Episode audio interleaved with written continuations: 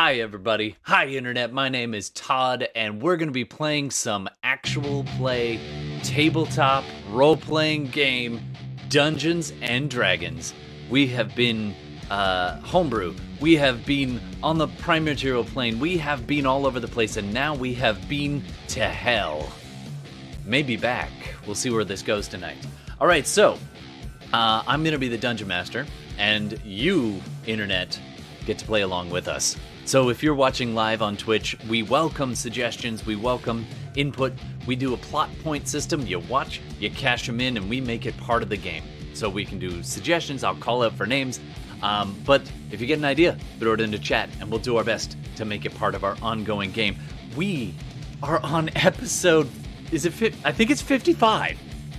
55. That's just bonkers. So I'm super excited. Um, and we have been playing Descent into Avernus. All right, I think that's everything on my end. You guys don't need to hear me. You're here to you're here to hear these brilliant motherfuckers. All right, I don't know. Just getting hyped. All right. Uh, hi everybody. Let's meet everybody. Go around the table and uh, and kick this thing off.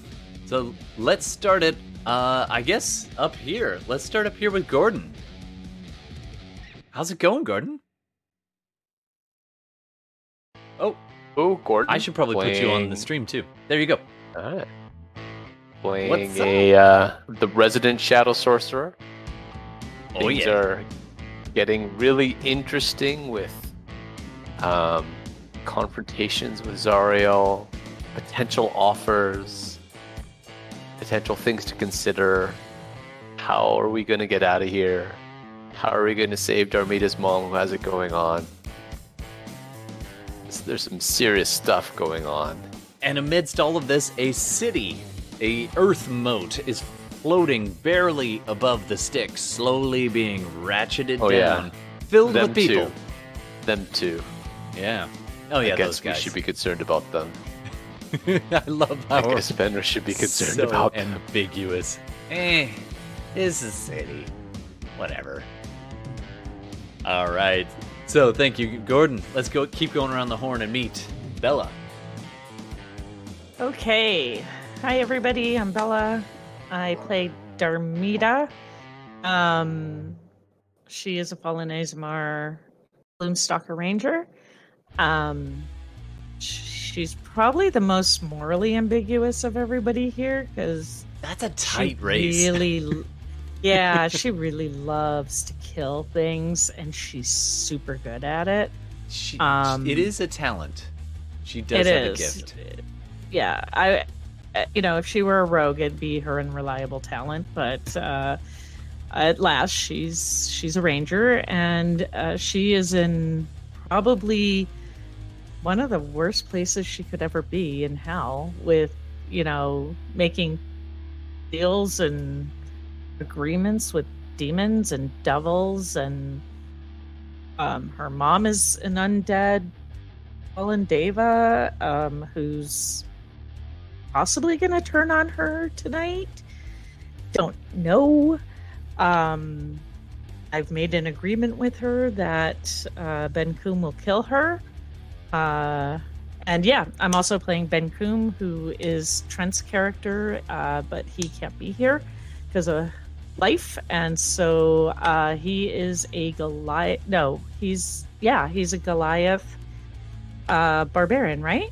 That's right. Goliath Barbarian. Yeah, yeah, yeah. Straight He's a barb. Goliath barbarian, and and he he likes to rage a lot, and he likes to kill things too. So, and they're best friends. Boat, boat, boat. Boat, Absolutely. Boat, boat, boat. boat. Yeah. Speaking of so uh, that's Oh, that. sorry. Awesome. Um, speaking of people who couldn't be here, that was played by Trent. So unfortunately, he couldn't join us. But we, I'm so happy he had a chance to uh, reconnect with us uh, after an absence, and that was that was a lot of fun. So thank you for that. We also have another person who couldn't be here, um, who is Jay, but he went missing a long time ago now. So it's all good. He's, you know where he is at least. He's in the dreamscape somewhere, by choice. But uh, so that explains a, a few other people who are sitting at the table. Let's keep going around the horn. Darcy. Oh, other way. Darcy. Hey, I'm Darcy. You can find me at twitch.tv slash darcybits. Uh, I'm playing Henrietta Hen Pedersen. Uh, the, I guess the least morally ambiguous. It's true. since we're doing that.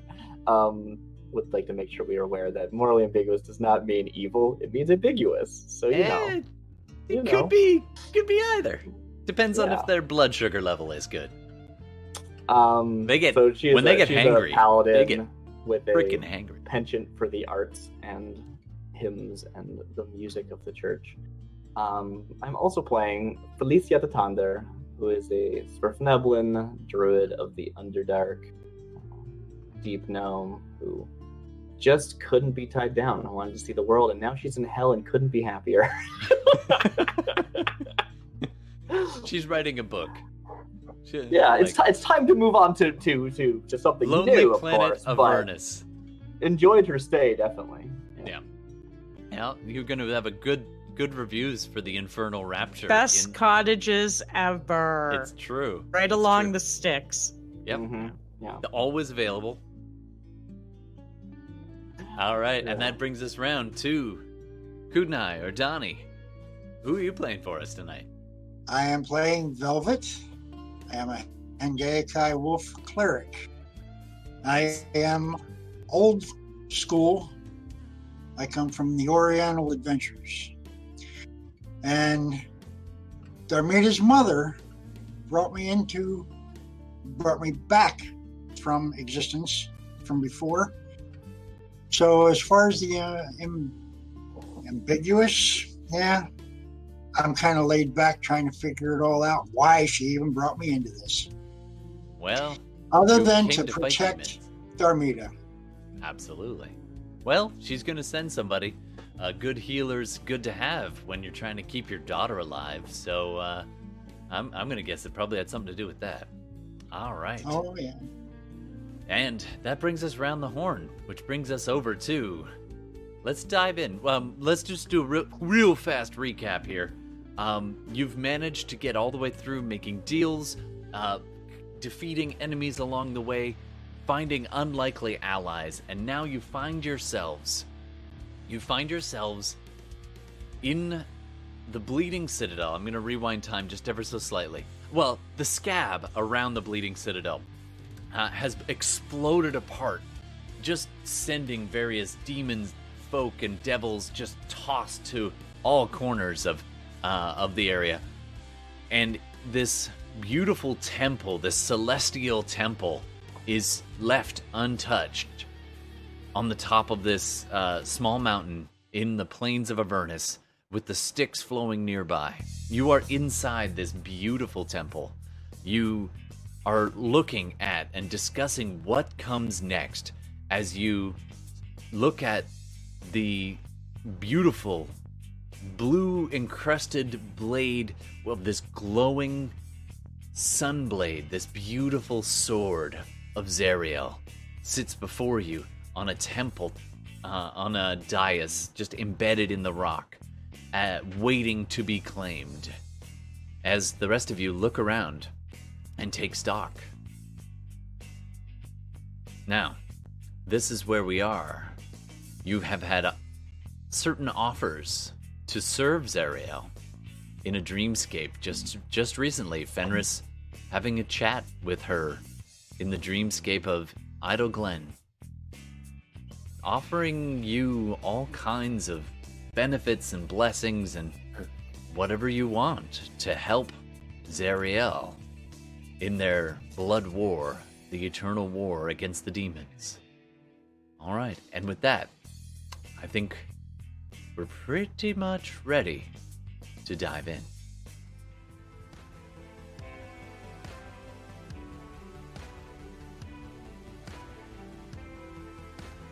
Oh, I probably forgot something.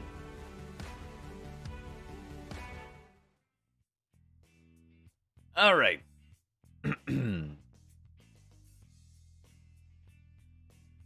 The temple lies untouched around you, but beyond that is just devastation.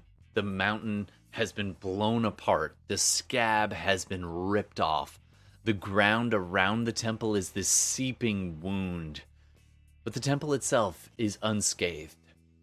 this strange celestial light beaming in through the windows, untouched, un- it's almost sourceless, as though a window into another world. And you all gather around this altar of sorts, the sword of Zariel, laying before you, waiting to be claimed. So I You didn't get it. I have like I only got it in the dream. Right. It's it's sitting there. It's ready to be claimed if you wish. Um, so you have to make that decision. You can also decide what do you want to do with it once you've got it. I mean, Lulu I guess I take it there. then, right? Like I thought I already took it, now it's gone. Sorry, we're just rewinding time a little bit. Because I was handed it by this like figment of, of Oh, that's true. That was in the dreamscape, and now you've Yeah. popped out of the dreamscape and you're standing in front of this temple. Then I no and it's just in front of you. It was like you were holding it for a moment and you're looking at this. Around you, your friends, your colleagues, Fallery, um, the Aarakocra monk, waiting, bird person, wings, and nervously looking about, flitting from shadow to shadow as is their way. Um, ben Kum, this math- massive Goliath, hulking over Darmida protectively. Darmida standing next to Lulu, the old crazy old man that you met back on the on the plane, uh, material plane, and you've now revealed to be the Hollyphant, once the companion and servant of Zariel. What do you want to do? Um, can I look to? First of all, I want to see if I can commune with my mother. Roll a d6, please. That's the first thing I want to do. Absolutely. Um, so let's do that. Yeah. And we ended with like a long in character conversation. Close, I don't know if but that no cigar. We did that. We, you've been having that after. conversation. Yeah, we just had to rewind about the claiming because there's a little fine tuning we had to do there. Sure. Yeah. The sword is there, ready. Are you? How did you do? Uh, close, but no cigar. I got a four. That is so close, but unfortunately, no. I need a five or a six. Your mother was nearby. Yeah. Outside. Could Yeah. not enter the temple, being No. fiendish in nature herself. Um, can I figure out if we are somehow, if I know or if I believe we are somehow shrouded from wandering and all knowing eyes in here? You can you could do a religion or arcana check for me if you like. I am not. I'm not proficient in either of those. Cool. so I'm gonna look at Hen and be like, Henrietta,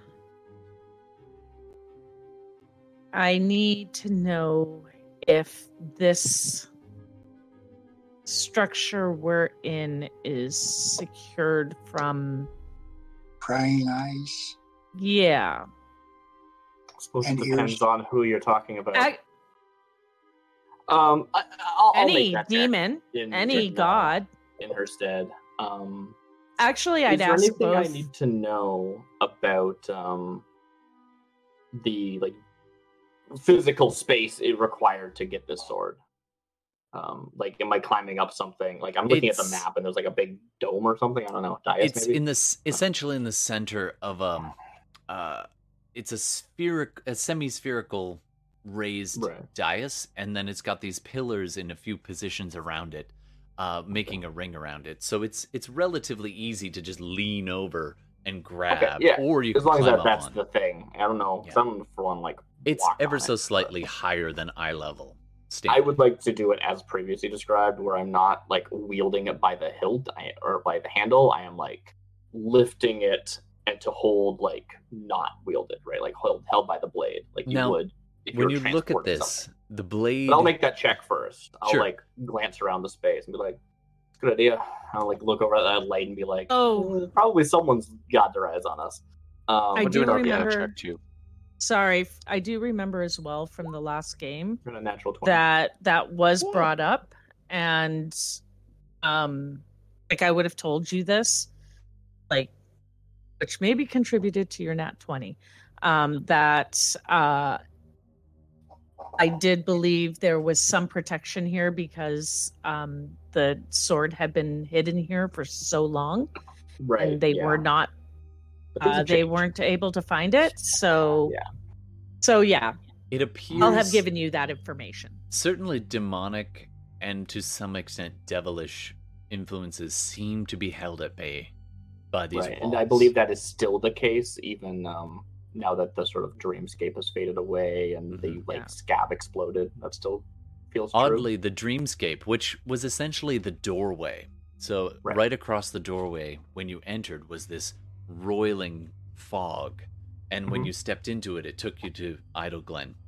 But Right. when it ended, and you kind of take a step, and boom, you were at the edge of the room at that point. So that was a little unclear when we did that last time. So you are now in this large temple. Now you can see remains of the of the fiendish the scab influence trying and beginning to seep into this room. But now that it's been exploded, most of that is just stain and and the rest of it is ve- like actually you're looking around and it's just devastation outside. The entire cave system that you crawled through is ripped we can open see it, right? And bodies just- are okay. strewn. You see the bodies of Belzul. Um, Darmida, Right. you suddenly realize. But whatever was keeping the like scrying protection here, which is the important thing, not just Mhm. no one's nearby, right? you uh, get the impression it be is still secure. Although for how but I would also, and I believe you were about to say this before I cut you off, um, that that is a devil, like a fiendish resistance, not a all-encompassing. Like Right. it is very possible that, like, there is divine sight here in some way. possibly. Yeah, Yeah. All right. So at that, then, you feel fairly secure. at the well, okay. Well, Hen is getting the sword and doing all of that. I'll walk over to Fenris and catch Fenris's eyes. Probably easy to do. Um, and you stare at him in those golden ringed orbs. Yeah, and I'll just look down at my satchel and open it for Fenris to look in. And uh, if he does, he will see um, the eyes. You see these shriveled, marble like eyeballs that are almost the size of your fists. Celestial beings usually being large. And they are shriveled and blackened, but they still radiate this kind of pale blue light. Um, gonna do an Arcana check to see what they do. Absolutely.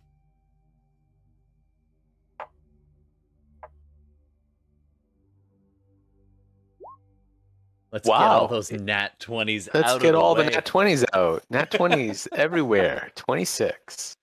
All right. Nice. Good You job. know exactly. You you don't touch them, but you hold your hand over them. And being a sorcerer, magic is about feel as much as study. And your hand hovers over these, and you get this almost static shock. And you get these flashes in your mind of Zariel with eyes, um, it looking out over uh, Ili- um, the this little city that used to be uh, devoted to her and that is now laid destitute. You saw a little snippet of it, um, Idyllglen, and it was devastated by demonic attack. And you can see, you get a flashback to something that she had seen prior, um, a planetar standing in front of Zariel. Zariel arguing and saying, I must. They'll die without me. Uh, "Oh, and the planetar replying, You are to watch. You see Zariel cut again, flash forward, just refusing, watching the people dying and just screaming up into the sky, swearing. I shall never just watch again. And you see Zariel light the blade, hold the handle of this sunblade next to her face, uh, their face, against the temple, just above the eyes, and this blade from back, from behind, you see the blade ignite, and the eyes just get burned out of Zariel's head, clutching them in in their hand and flinging them. Um, later, you see them saved, cut to villagers, saving them as a relic to be put in a statue. Um, you see, you understand that these orbs, once part of Zariel, were very much part of the celestial rank uh, in her, in the armies of the celestial. As a scout, as a watcher, and it these eyes are almost a direct connection to the divine. What Zariel saw, Pelor knew. And so when Zariel went rogue, they couldn't keep it anymore. And to to resist and symbolically shed it, cast out their own eyes in order to break ranks. You come back and your hand just tingles where this it, it struck you, and you're just like, Ooh. you know as well that Zariel's powers, uh, as much as they are enhanced and made uh, as an archduke, as an archdevil in charge of all of Avernus, their powers are almost unlimited. They're almost unable to be da- damaged. And there are a few tethers to the life that was before. And those tethers provide a way forward of weakening and making vulnerable. With these on your presence, in your presence, or in the presence of their former master, the Zariel could become more vulnerable than they might otherwise be. Sorry, Lord dump. Freaking Okay. nat all right. 20s. All right, Hmm. Ben Coom leans forward and goes, Well, I guess we need that. And goes reaching forward and grabs the hilt of the sword of What are you Zariel. doing? What are you doing? Get out of here. Goes to grab it and then just kind of stands stock still for a moment, and you can all hear this.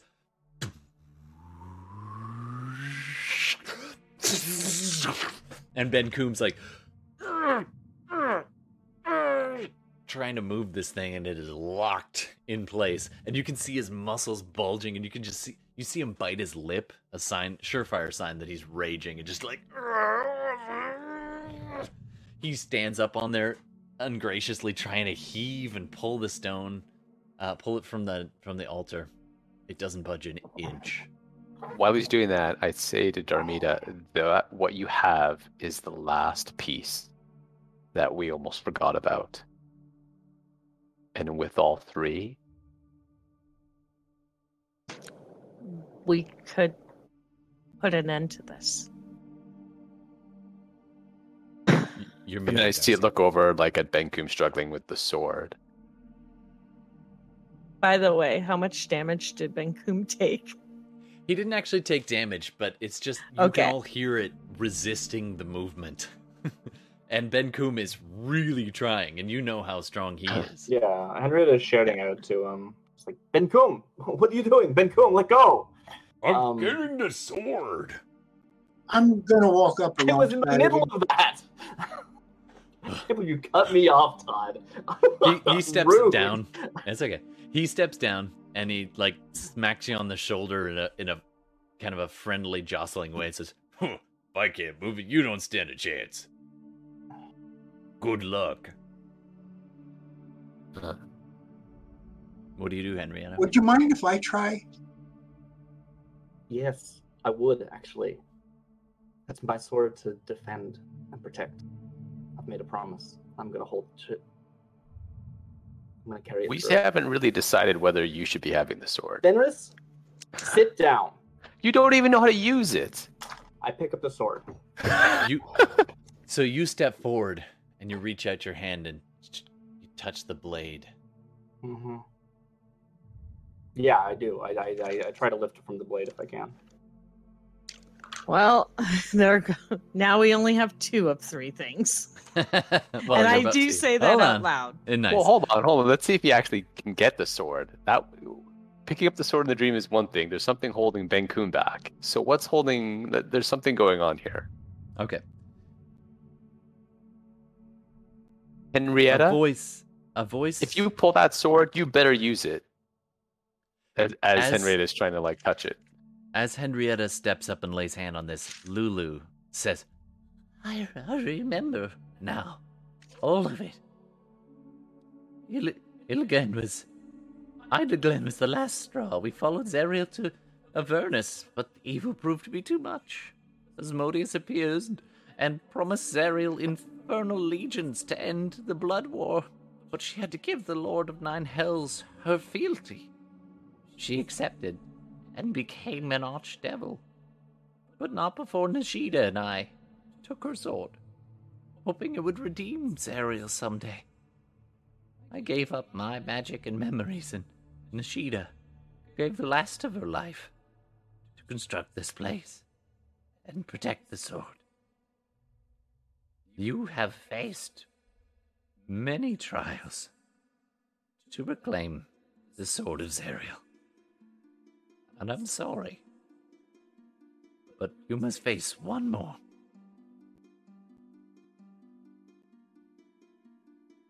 The inscription on the dais says, in Celestial, Mhm. the hero who becomes one with this blade exists no longer.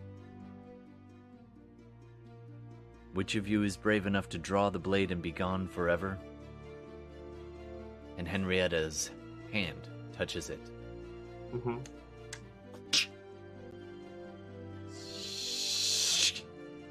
And draws it forth from the stone.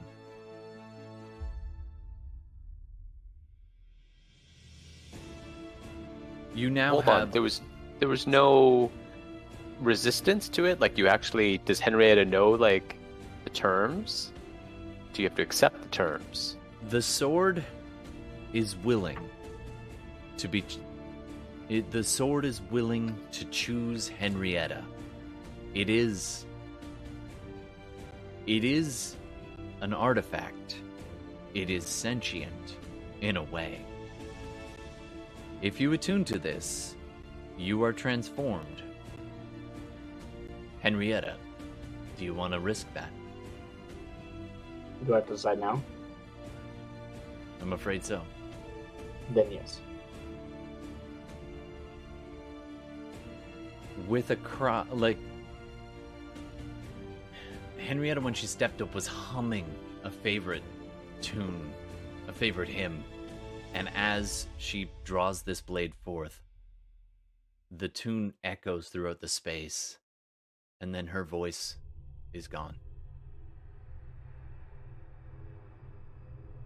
So, you become a heavenly, idealized version of yourself blessed with otherworldly beauty and a touch of heaven in your heart. Neither magic nor divine intervention can reverse this transit transformation. Your alignment becomes lawful good if it wasn't already. You gain the following traits. You speak, write, and read celestial? Well, duh. You're resistant to necrotic and radiant damage. Your charisma becomes 20 if it wasn't already. pretty much describing Henrietta already, I think. Yeah, I got, I got two charisma so far. I mean, I got resistances, um, right? Um, you sprout a beautiful pair of feathered wings, granting you a flight spl- flight speed of 90 feet and the ability to hover. Holy shit. Your eyes become luminous pools of silver. You can see, in normal and magical darkness, invisible creatures and objects, detect illusions, and automatically succeed against them. You perceive the original form of any shapeshifter or those transformed by magic. You look over at Velvet and you can see this wolf. You can you also gain several new personality traits. I can roll randomly, or I guess you can pick if you'd like. The sword itself um, sheds bright light in five foot radius, dim light another five. It's you get you immediately get this message from the sword. This it communicates via feelings for the most part, instincts and feelings. And you get the it is painful for fiends in the presence of this sword even just being within the presence. And if you wish it to the radius can extend uh, even further than it is up to 15 um obviously it does um it's a sentient weapon and Mhm. it you you can sense emotion coming from this a sense of duty, a sense of a singular focus. Your will is not entirely supplanted by the sword, Mhm. but you are not yourself anymore. Internet. Well, I'll, Darcy, I'll let you decide. Do you want me to roll these, or should I take a picture on a break and send them to you? The the personality it, traits, it's, it's like a specific table. the ideals, the bonds, and the flaws. I Uh, can feel also free roll. to pick a roll. Feel, feel Okay. free to pick a roll. Um, I guess I'll roll. as long as it's not like from any trait ever. It's No, like, no. oh yeah, you become evil somehow. Like that No, this is Okay, cool. if anything, it's Yeah. the opposite of So that. like I'm feeling this like presence that can only communicate in emotions. I'm just like resonating back evil, to I it. Like right, and all of you get a sense of this. safe. You can all pick up on this, the commun, the emotion, um, just hints of it, little echoes of it, bleeding out beyond the connection with Henrietta. Hmm. Um, and just so you know, Henrietta, your praise and trust are earned and never given freely. This is a suspicious sword, apparently. Uh, Mhm. D6. You have the ideal of faith. You choose and follow the tenets of a particular lawful good deity to the letter. I'm guessing Okay. that's hello. well done. You essentially became an angel. Yeah. yeah. Um. Can I ask a question? hmm How does because Darmida's holding the sunblade? Um, that's what she used to pluck Yeah. the Your eyes mother's out. sunblade, which has now been changed by its time in the dreamscape with Archibald. Um. Okay. So does it react to? Um, go ahead and roll an in- insight check.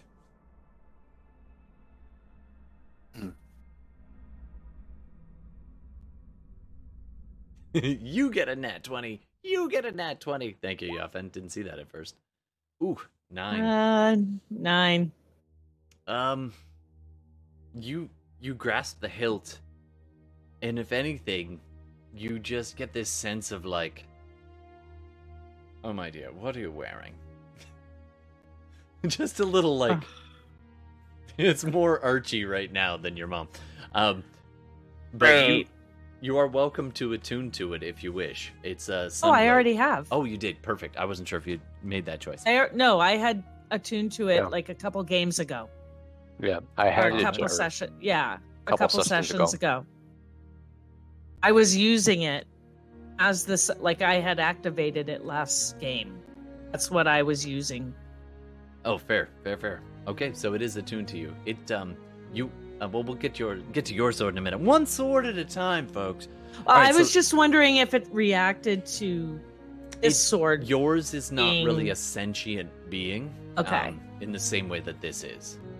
Gotcha. Uh, Henrietta, Mhm. you have a bond. You. The sword of Zariel has chosen you. You shall not fail to wield it justly. That is your bond. And finally, your flaws.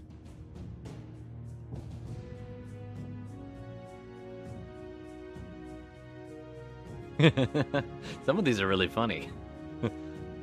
um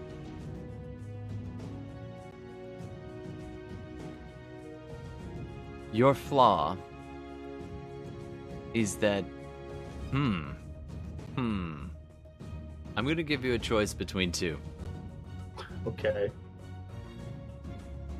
you offer forgiveness too readily, or you are willing to sacrifice innocent lives for the greater good. Interesting. Because one is basically already true, right? Um, and the other one is very not true currently. So it's more interesting to choose the other. Mm-hmm. But I also don't know if that would happen. If you're giving me the choice. I don't know. I don't. Hmm. Well, that could like remain to be seen. because. Sure. Yeah. Let's say that. All right. So I'm not getting like a compulsion from this sword to like go out and slay Zariel immediately or anything. It's just a sword that is holy and good, and unfortunately, it is up to me to interpret what good means. You get the. In- this was Zariel's sword, and there is still a strong compulsion to hmm. strike down fiends, especially demons. right. This sword was ready and able to fight an unending war. Mhm. However, it is just a feeling. It is not a compulsion. It it thrums warmly in your hand with this blade ignited. It's like a sliver of brilliant white light Oh, stretching okay. two and a half feet and then sparking with rainbow and blue essences just all the way I up guess and I down. truly was forced to hold it by the handle then. Very cool. Um, well, you could you could have grasped the like more the palm like the pommel or the Sure. crossguard, right. but right now to claim the sword, Yeah, it like You gotta grab in my it. hands. Yeah. Yeah. Cool. All right. Out of curiosity, Fenris, how many soul coins do you have on you right now? Um, do do do do do. Four. Okay. I'm just wondering. The reason I ask is the sword kind of gives if I you this used one. feeling of uncertainty and um, un- discomfort in the presence of such a fiendish artifact, hmm which you already had, but now it's almost like a um, re- a magnetic repulsion for Henrietta. What's Felice doing right now? I'm just kind of curious. Um, presumably that whole conversation before happened, right? Mm-hmm. Yep. Cool. Um, she was doing a lot of just like thinking because she was trying to come up with other weird ideas that might work uh, for the situation we were in, and I think now she's just kind of like, oh, like very awestruck of what the heck just happened. Kind of wasn't paying attention, so it like really surprised her. She probably fell over, tripped over, slobber chops, you know that kind of thing. Yeah, yeah, totally. Yeah. Your breastplate kind of starts to slip off you at one point. She pulls it back on. All right. All right. Well, you've got the sword, you've got the eyes, you have the name, and now you've got a decision to make. You mentioned a heist. Yep. Yeah. Lulu. is gonna be a bit more difficult now, for me at least. All right. What do you want to do? Oh, Velvet is slowly backing out of the picture. Okay. Can you do a perception um, check for me, Velvet? Perception. Do I have to leave the sword ignited? Or can I Mm. like go through this transformation? You know, I'm lifted up. I have my like magical girl transformation. I land, and then the sword just like backs in. Sure. And a bit unlike the lightsaber-like sword that was um, the other Sunblade, this one it's almost like the blade just ceases to exist past this um, about a couple inches past the balance point. So it's Right, enough you can still sheath it, um, but it it only it's it's only about this long. Right. Cool. Okay. Great. So that means I could actually, even if I if I wanted to, I could actually carry it by the blade. Yeah. Yeah. Cool. Perception of six. Six. All right. Well, uh, as you kind of scoot away, what's your goal when you decide you want to move away? I don't don't think the my sword. I don't think the sword's going to like me at all. It doesn't like my presence. You, you've been in the presence of this sword before. When you came to Hell, you remember. You remember how powerful it felt, especially in the hands of Zariel. It was truly a terrifying thing to behold, and it slew dozens of devils, and in particular, Zariel was uh, just merciless against demons, and this thing tore them to ribbons. And you've seen this power, and you're not sure if that was the blade or if that was Zariel, but it's a little nervous to be this close. Yeah, uh, that's why I'm trying to back out of the picture here a little bit. Cool. All right, I'm, I'm just be blunt, I'll be blunt with you. My alignment is totally against this thing. what's your alignment, if you don't mind my ask? Neutral evil. Oh boy. All right. I Yeah. didn't have a choice. I my god is Ares. Yeah, that's fair. Well, this thing definitely was a war machine, so at least you have that in common. All right, Yeah. you I stand step before the temple. What do you want to do? well, we talked about this already. So let's do what we got to do.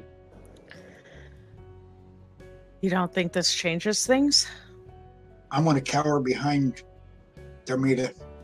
It's another. It's another oppor- It's another opportunity, right? Uh, y- y- yeah. We have what we need to distract Zariel. Right? On one hand, there's me, potentially going along with the deal. On the other hand, it's Henrietta, which will really distract Zariel. Right? And when that. we we also have Bell, or not Bell, but we have um a uh, rogue, Koshki running around. Yeah, Demon Lord. We have distractions.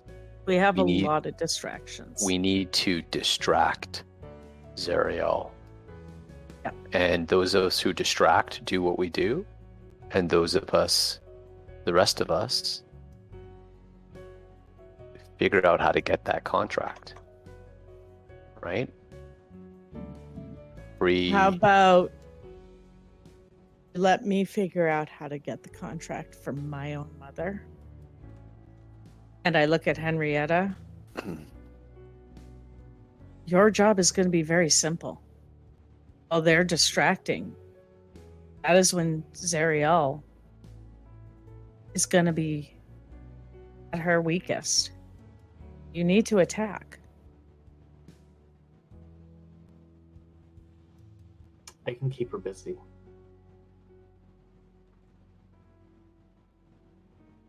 That's then we're all I dead. promise. Then we're all dead. I want to grip this sword and try to communicate. Do does it think? Maybe it doesn't know that I can return Elturel, or do we need to use those rods? It might just not know. That's fine.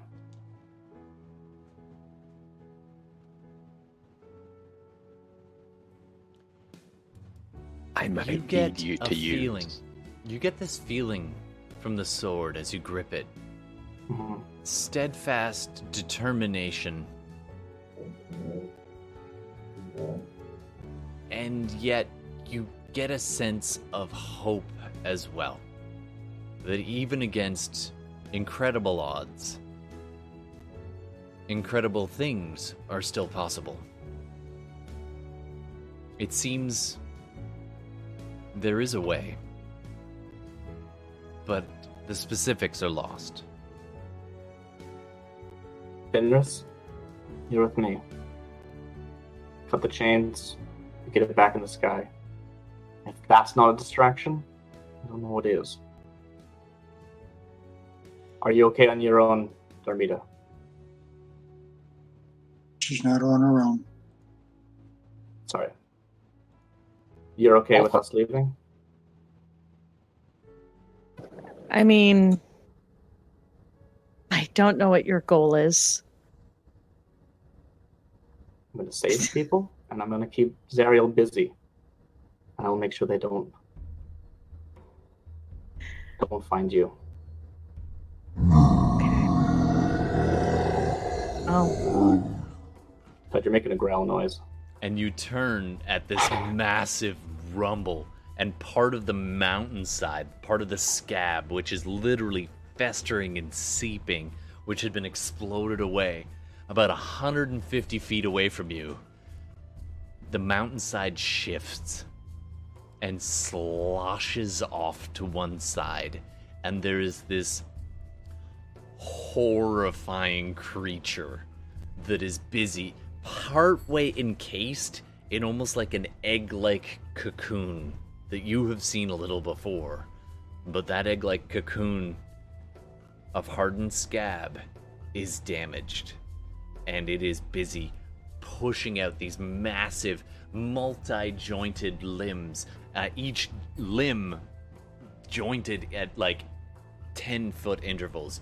This massive limb just prying itself out, and this face, which is all these teeth sticking out at random angles, just just chewing and gnawing on the side of this encasement as this being, this demon that was encased in the scab, is clawing its way free, but 150 feet away to your left. And So- for us to go. All hell just broke loose, folks. really. Uh, I think Ben Kum will grab Darmida and start hauling her ass and Lulu's ass out of here.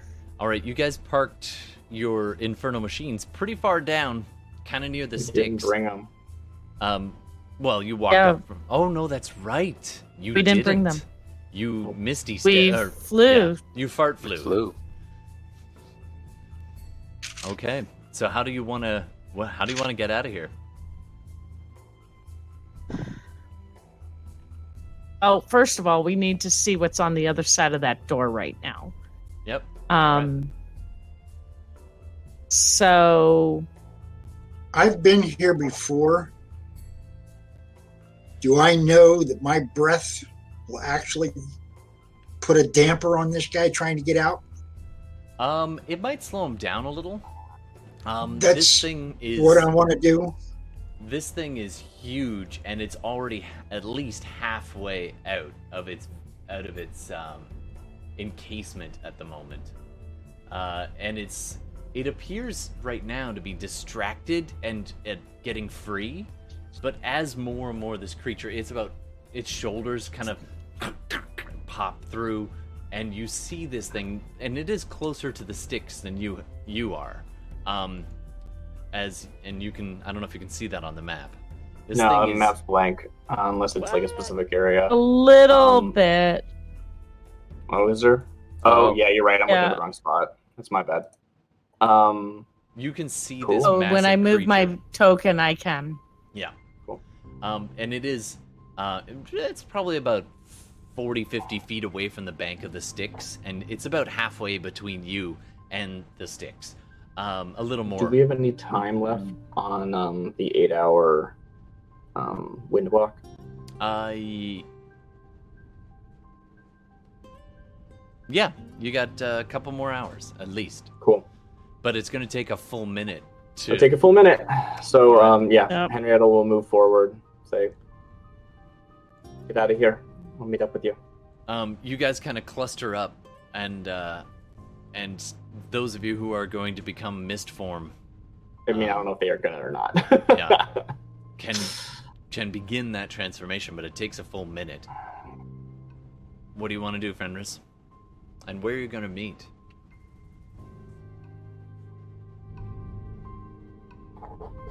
I assume we have like um well first of all, I assume we're gonna meet back at the vehicles and then we'll kind of regroup there and then take off, right?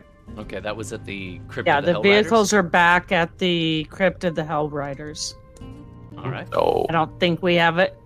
We don't have enough uh, juice to get back. okay. It took more than two hours, didn't it? Yeah, yeah. You've got Get at least here? two to three hours left, do you think?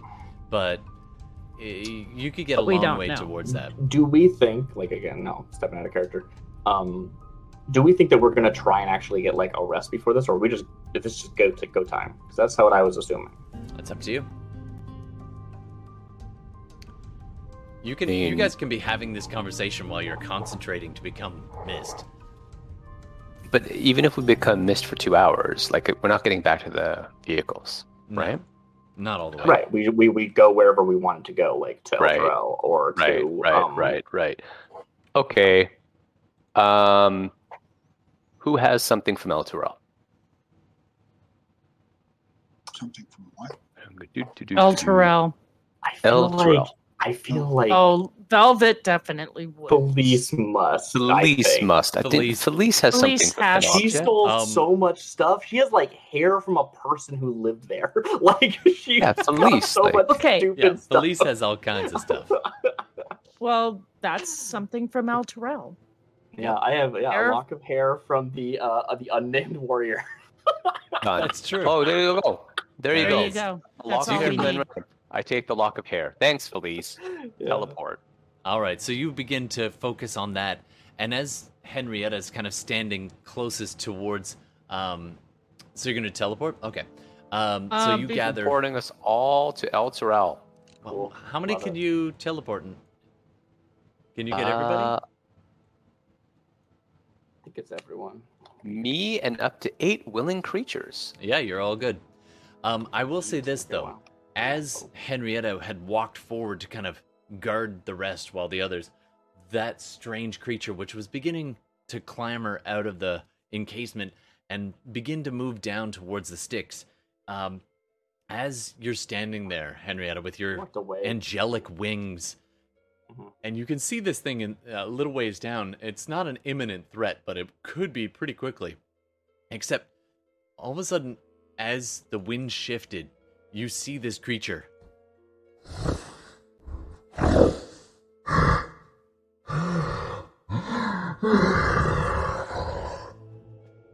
And it turns as though it's caught the scent of something, something for which it hungers, and it stands up on these wobbly hind legs. It's oddly bipedal, but way unbalanced and it can kind of its stomach is hugely distended and slightly pulsing. Its massive jaws and uh, un- under its throat is a bit like a bullfrog's throat, just and um, strange teeth and such a bizarre, disgusting creature. And it's got the scent of something, and it turns and begins to approach your group just as Fenris calls you towards him, and it's it be it looks up and locks eyes with Fen- with Henrietta.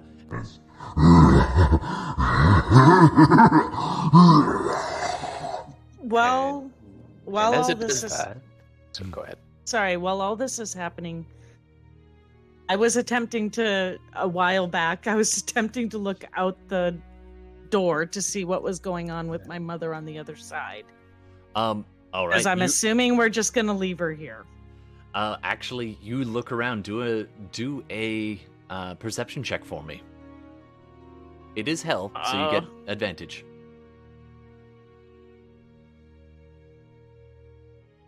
I really suck at these, even with advantage. Yeah, fourteen. Anybody gonna help her? Yeah, I mean, I, I would actually probably look around before just casting it. I know that we, I wouldn't want to just leave Armita's mom in the lurch. So I'll, I'll look as well. Um, Yeah, me neither. I could probably smell her. That's true. Actually, go ahead, Velvet, and do a perception check with advantage. me too. Yeah. I'm Nice. not sure how to do the advantage thing. Just roll twice. Take Uh, the bigger one. So when you- rolls twice. Yeah, when you click on though. it, you can it'll ask you normal with advantage. So just click with advantage. Yeah, it rolled twice. 19. Uh, the first one was 19. 19. You, That's- everyone kind of casts around, and Darmida mutters something, and Benkum echoes your thoughts. Nishida.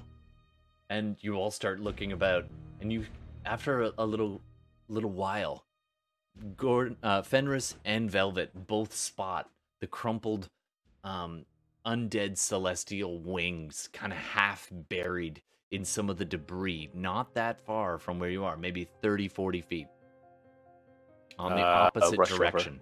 Yeah, I'm Yeah, we all run. Yeah. All right, the whole group of you begin to run over and just circle around this fallen undead Deva. That Oh, that way? Okay, that's better. Yeah. that Since we were massive creature is just. Cool. Ju- Sorry. I'll just And just goes crawling manically forwards, its limbs bending in almost impossible ways. Um, as it goes belching forward, it opens its jaws, and you can see all these swarming. You see like three or four Bilzu hanging from its teeth, um, and inside its maw, and like a few of them out onto the ground and like pick themselves up and shake themselves off madly as they begin barreling down towards you. Henrietta stands before them, and it, um, as soon as Henrietta steps forward, like you just did on the map there, um, Mhm. and you kind of separate yourself from the rest of the party, it keeps po- going forward and it's snuffling towards the whole group. And then when you shift, it turns and it's tracking. It seems to be really attracted to you. Um, and then it turns its head and stares at uh, Lulu, who gulps and ducks behind Ben Koom, who kind of shoves it behind Hmm. uh, Lulu behind him. Henrietta, you are out of range. Get over here. Cool. I'll run in that case. All right, you. It's funny because you just will yourself, and your wings just go, and you just And go straight back. Just as Henrietta does that, I go, and like And, uh, shadows circle around us, push us, and just kind of like go down like an elevator. Yeah. And the, the, this kind of archway slash bell jar of shadow goes around you all and just and as soon as you do that massive creature topples forward extends its jaw and vomits forth just petulance and crawling demons and more ichor and there's dozens of these on the ground just just centimeters away from where you just were as you all bamf Did we get mom? I think we have just enough. you do You have just enough. Wow. Eight. All right. Well, we're gonna go to a new map here. So, you find yourselves in the catacombs beneath the high hall. Oh, I have to drag you. Mhm. Sorry, one second. Yes, Darcy. You're all smiling. Ooh, I. That's right, guys. Banff. I did not plan that. I'm glad I got this map still. All right.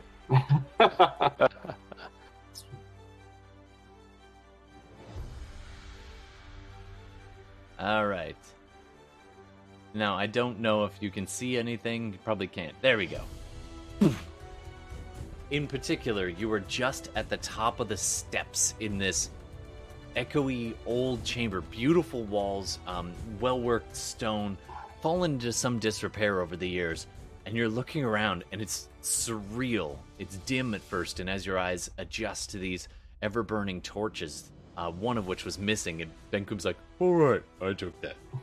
Um, I Um, took one too. yeah. Um, you can see just down some steps.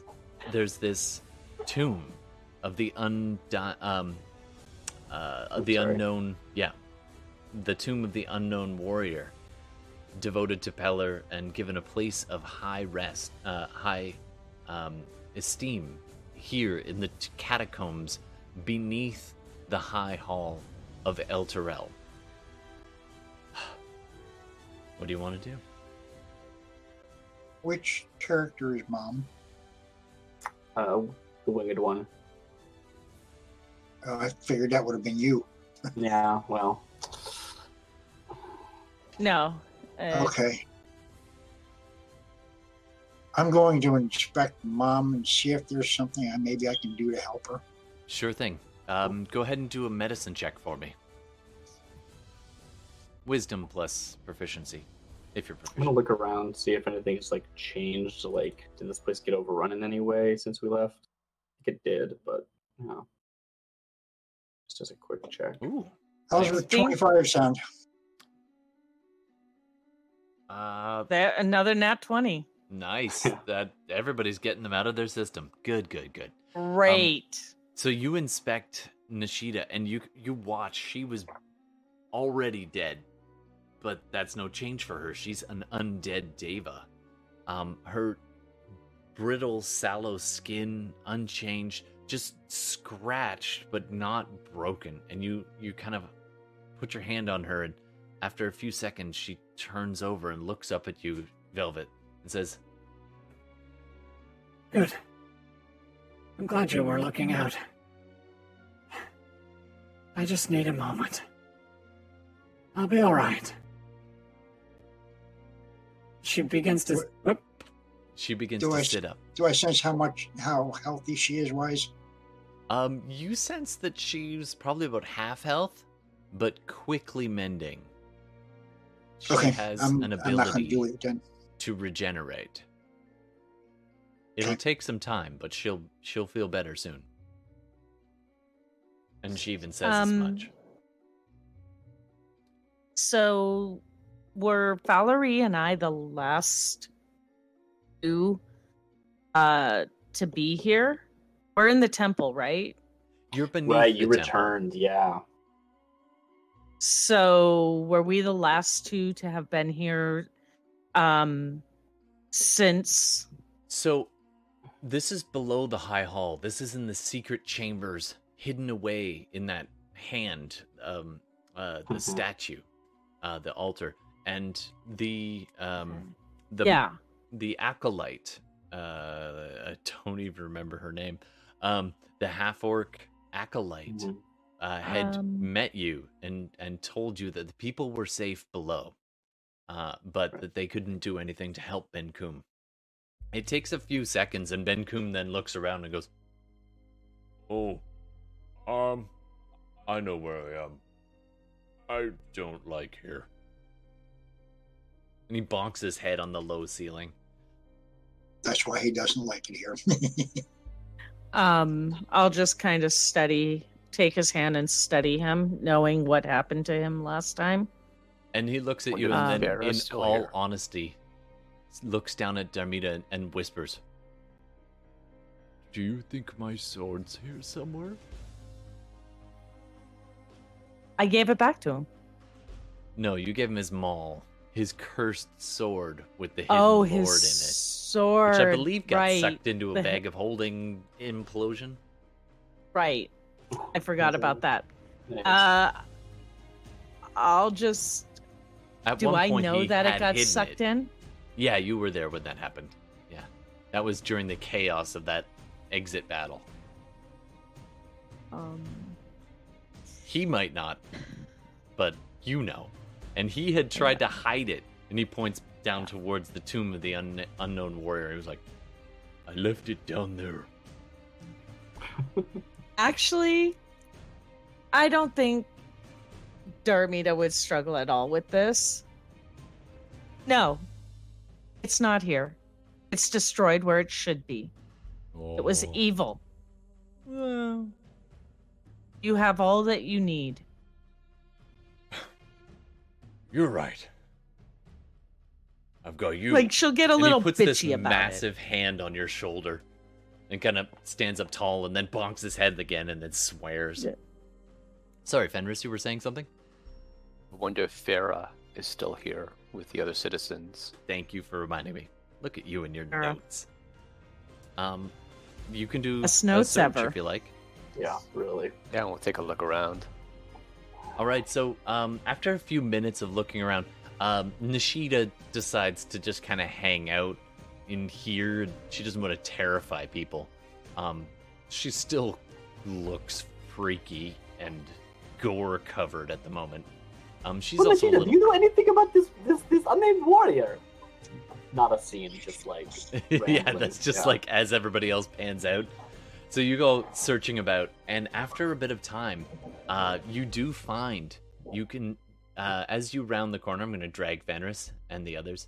Um, so as you head out this way around this corner, you can hear the hushed whispers of uh, several of the community members who were in hiding below here in the in the catacombs beneath the high hall. You can hear children kind of whimpering and their mothers being like, "Shh, shh, we don't want them to hear us."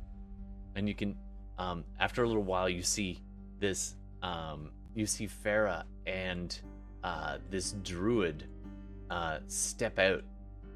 Um, on, I'm just deleting uh, you guys. You see them step out. They do appear to have found some better weapons, but they they don't really hold them with a whole lot of confidence as as the whoever wants to go with um with Fenris and the others. Uh Lulu's going to just stay right near Darmida for the most part. Are you going to go with them Darmida or stay with uh Nishida and the others? And same thing for you Henrietta and Felice. I think I think Henrietta will um like at least go check in on them. Mhm. Like she was here protecting them when before she left, so All right. What about Felice? She might be searching around the place again. Um, Felice is hoping to get uh, see if Nishida has any information about this shrine, this like grave that she previously spent a whole bunch of time investigating and didn't come up with anything. And Sure. it's, I, I assume that like conversation goes nowhere, but like that's what she's doing. Yeah, totally. What about Darmida? Darmida will stay with Nishida at this point. And Lulu um, stays with you. Yeah, I mean, I'm assuming it's Hen and Fenris. Uh, l- most likely, Darmida will tell Benkum to go with them, Okay. So he'll head with them Um, too. And just When- for muscle in Yeah. case, just in case. They I mean just in case. you're all pretty terrible. I mean. Henrietta's there. Mm-hmm. She's strong, but just in case. Yeah. All right, so you, and those four go out and um, and meet up with Farah and Seltern, the um, the druid that you had rescued from from some of the d- devils and demons above way back when you first arrived in Didn't he get sucked into the bag? Oh, that's right. Seltern's gone. Might have. I don't know. Welcome to the astral plane. Hmm. Good luck to you. All right, so Seltern is gone, Copious but Farah's notes. still around. Um, Yeah. and she Fill notes. once she sees you and recognizes you, Hey, she kind of relaxes, and she's still she's got this. Now she's at least got a, si- um, like a side bag kind of strung over her. Um, from before, she was just walking around carrying things. Uh, now she's got a, a real mace in her hands now, um, instead of that ceremonial piece of junk that was practically broken. Um, and so I she lowers it and greets you. Oh, How have things been? it's good to see a friendly face. We're. We're alright. Oh, it's been a long wait in the dark. Mm. Water's good, but, uh. it's alright, everyone. This, they've returned. And I can't like turn these wings off, right? I just like No. have walked up in front of them with Yeah. these wings out. All right, Yeah, cool. and at, it definitely takes a moment for Farah to. I see, uh. y- y- Henri- Henrietta, you look different. I'm gonna pick up the sword, like hold it.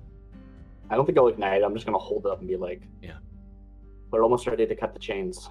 We're getting you home. Oh, that's wonderful. A real blessing from Pella. Thank you. Thank you. You still want to stay safe, though. It's probably going to be quite the struggle. We'll, uh, we'll stay here and uh, tend to anyone who needs tending as best we can. You've done well. And then she lowers her voice and mutters quietly. I'm glad you're back. The food wasn't gonna hold out much longer. We've already been boiling boots.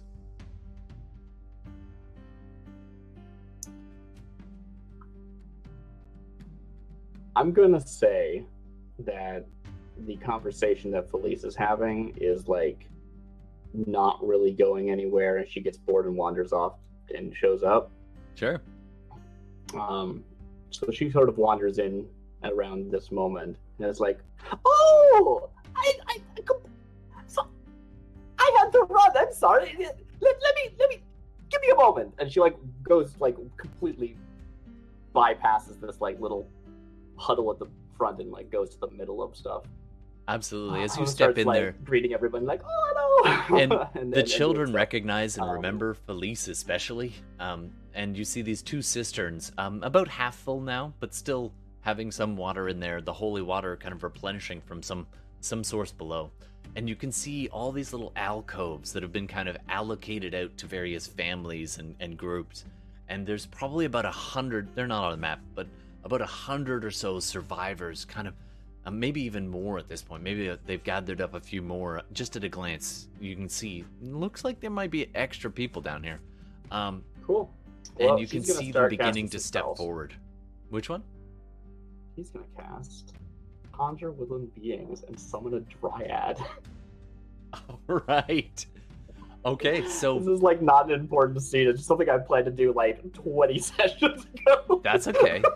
so you walk over to one of these Uh, fountains, the one that's running a bit low, um, mhm. and you kind of pull the water up, and let it drain through your hands, and it's ever so slightly glowing. It is holy water, and Yeah. and you take Just out this double check I got the seed from within your uh, a pouch that you've been carrying, and you drop it into the water, and it sinks to the bottom, and the roots begin to spread all across the bottom of this gilded um, uh, fountain, and it begins to very quickly transform and grow. And you see this one moment, the rest of you are talking to Farah. Then you look over and you see a sapling sitting out of the middle of this fountain, and then it keeps growing and expanding and up along the ceiling. It's it's this beautiful moment of incredible speed of growth. And Mhm. after a moment, this this living tree also becomes or outsteps from this. Yeah, this it steps two dryads. two dryads just very shy at first just looking out carefully and then they see felice and the broad smile of this tiny little svirfneblin and uh, and they they step out Hello. almost I'm so sorry to bring you here. and they bend terrible, down honestly. their willowy kind of knees um, bent low and they're they're naked but it you know very natural very leaves growing in various places and um and they bend down low and and begin to kind of look eye to eye and with this tiny little gnome who begins communicating almost in your mind uh, what do you want them to do Well, so good that you could come help out here. Um, it's a terrible place, I know, but hopefully you can um help the people here for a bit. I, I won't be able to stick around; they have very busy, but these people could really use your help. Um, They kind of speaking, lower their head and instead of hair- spellcasting, which does not require material components. Absolutely. And instead of hair, they have these long branches with long, um, uh, twisted bark and and lots of leaves and and vines. Uh, and they stand, and their heads, they still kind of have to stoop in this place, even though it's a little higher in this main chamber. Um, but they are massive, and they begin to walk and and drape their arms out. And these, after a little while, this little kid comes running out from the corner, and the the Dryad kind of extends a hand and gets down low, and the kid comes walking forward, and all of a sudden, all these berries appear in the Dryad's hand, and it offers one out, and the the child grabs one and eats it, and then goes running back. The mother's like, and then um then goes and grabs Between themselves. the two of them, they should be able to generate sixty good berries. Whew. Uh, yeah, and so they do give it to the to the weak and the children first, but they are absolutely able to feed a significant portion of these people in yeah, not everyone. over the next few minutes. something. And then they also just like hang out and you know are cool. Everyone's Absolutely. like, ah, look at this cool person I'm gonna hang out with. That's about it. So Um, that's what they mostly do. So you, uh, Farah's like, Now that's a neat trick. she kind of walks forward, and you introduce the dryads to Farah, and she agrees to, to kind of suggest who should have food and starts to organize the uh, those who need it and need extra protection. All right. Cool. Yeah, that happens in the background. What else? The rest of you stuff, kind of yeah. have a few minutes to huddle together, and you can rejoin if anybody wants to. I think that was it, right? We just Oh. wanted to check in on We, everyone. yeah, yeah. I mean, let's regroup. I'm gonna say let's. We need to get a game plan going. We're now back at Elturel. Yeah. I'm going to talk to my mother Sure. uh, as she's healing. How long do we have? I don't know exactly. But I wouldn't recommend we go back to the crypt of the Hell Riders. It's, um. Let's just say it's good Lulu could bring me to you. Because Zariel and the fortress were very near when we left.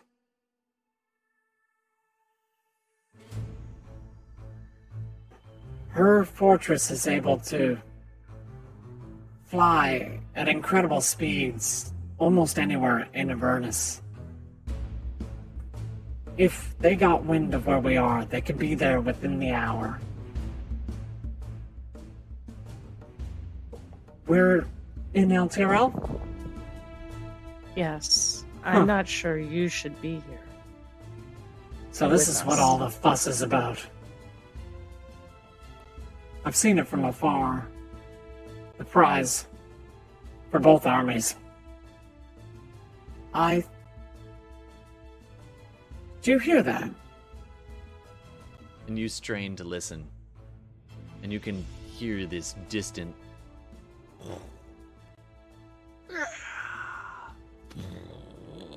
Just on the edge of hearing, and an ever so slight shudder every once in a while. A little bit of dust falls from the ceiling. It I seems... probably would have heard it sooner. Yeah, you absolutely pick up that Elturel is not as stable as it once was. There's action Okay. above and below. I'm going to let everybody know that we're not totally safe here then.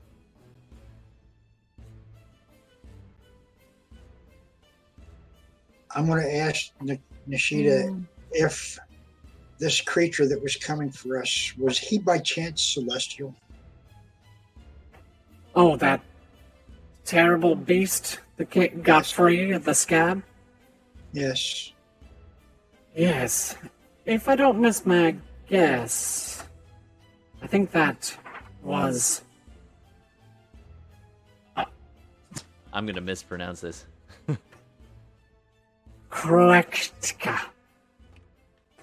A demon spawns other demons.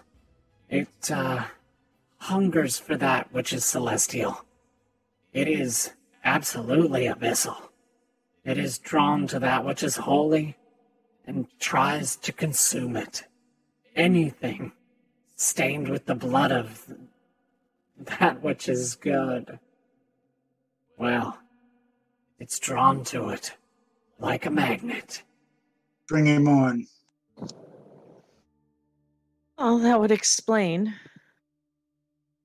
Yes, I've seen them It's track captured angels. Some of the devils in my former employ. They would use the uh, captured celestials as bait. Bringing that oh, it can creature. track. Oh yes, almost as good as Zariel herself.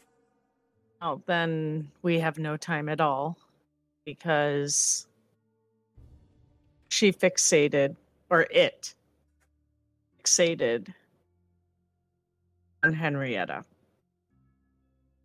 Was I was a bit out of it. Was Henrietta wounded? They're drawn mm. especially to the free scent of holy blood. And they will consume that and anything that it is near. Those creatures will chew through infernal iron. We have to capture them in, in pits, pin them down. I'm not sure we should freely speak of what happened, but all I can say is there was a transformation in Henrietta while we were in there. Yes, I noticed. I'm But- preparing a spell. Sure. What do you want? Planar binding. It's taken. It's going to take me an hour. Sure. Very cool. Doesn't it have material components too? I Or am I think- wrong? Uh, well, more than that, with planar binding, I believe you have to be within the vicinity of that of It- which you're. And he's coming to me. I I think have to prepare if you first. could imprison it for about an hour. Oh, you're preparing cast it. I see. Yeah. I see. Sorry, you're not casting it. You're preparing it. It, well, it, sense. it takes me an hour to prepare and cast it complete. Mhm. Oh, so it's um, already prepared. Yes. Okay, Yeah. So, so Just- um, the planar binding costs a jewel worth at least a thousand GP, which the spell consumes. We can probably get that. We could probably Yeah, get that we- here in the tomb. I'm sure we have that. Yeah. Being he's celestial, I got a real good chance of getting this guy under my control. Now that um, the Krokatak is abyssal, it is a fiend. It is a demon. It isn't celestial. Okay, it does say Fey or Fiend. There you go. Mhm. All yours. If you can hold it still. Or for long elemental. Mental. Exactly what um Yeah. what Bella Uh, was saying. Yeah. For the entire hour of casting, it needs to be within range, which is only sixty feet. Yeah, so you'd have Oh. to get where it's pinned. Yeah. Yeah, you want to trap it first and then do it. You gotta, yeah. Which you could gotta maybe do. Trap You it. could maybe work that out. Um, Yeah, Nishida totally. continues though, Possible. and and just mentions, If Henrietta wasn't bleeding, the scent is limited in local range. At a distance, though, that creature will track an angel, angel blood, or even that of holy blood from across the plain. We need to shield him somehow. Henrietta? Yes. Her. Her. Henrietta. Yeah, Henrietta's. Um, Doesn't matter. Not one bit. All it does, all it is, is another distraction. We're here. We're near the end. Okay? So, our game plan doesn't change. We need to cut the chains someone needs to use, and I show the rods, these on the companion. Oh, oh I my. Distracts Ariel. Fenra, I don't Zariel. Uh, think Fenris, I don't think you understand. If this thing catches up to us, the distraction won't be to Zariel, it'll be to us. It is Still going to try away. to kill Henrietta and consume her. right? And it doesn't matter right now because it's going to have to go through a whole bunch of devils and demons and whatever to get to us while it's dealing with all the devils who are fighting over us. We're going to get out of here. Good plan. All right, where are we going now? We're going to go home. Right? We need to, some of us need to get get things set up to get out of here and some of us need to get a certain contract. Right? Um, uh, Well, I'm are not going to get that contract until we're near Zariel. Lulu's tugging on your shirt there, Fenris. okay. Um, are, are, are, are those, um, uh, are those adamantine rods? Why in fact they are. They're beautiful. Lovely. Wait. You have? I, I'm not even gonna ask. Showed them to you. Yes. But we're in Elturel now, Yes. We and are. you have the rods. And we have the rods that we got. The rods to control this companion. My darling boy. You're gonna have a an interesting time controlling it. But you can most definitely unlock it and release that which is inside. Oh. I thought it was some type of contraption. What's inside? Huh. Zariel didn't tell me everything, but I've gathered that there is a being of immense power locked within.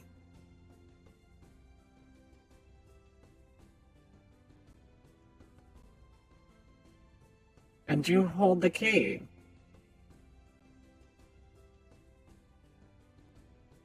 Oh. Okay.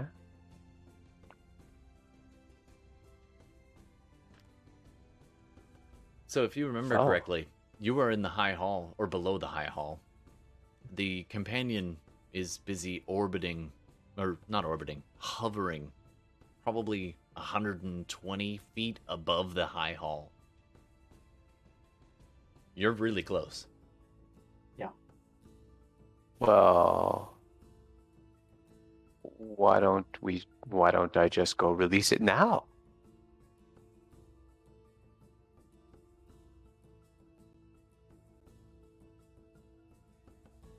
Why don't we?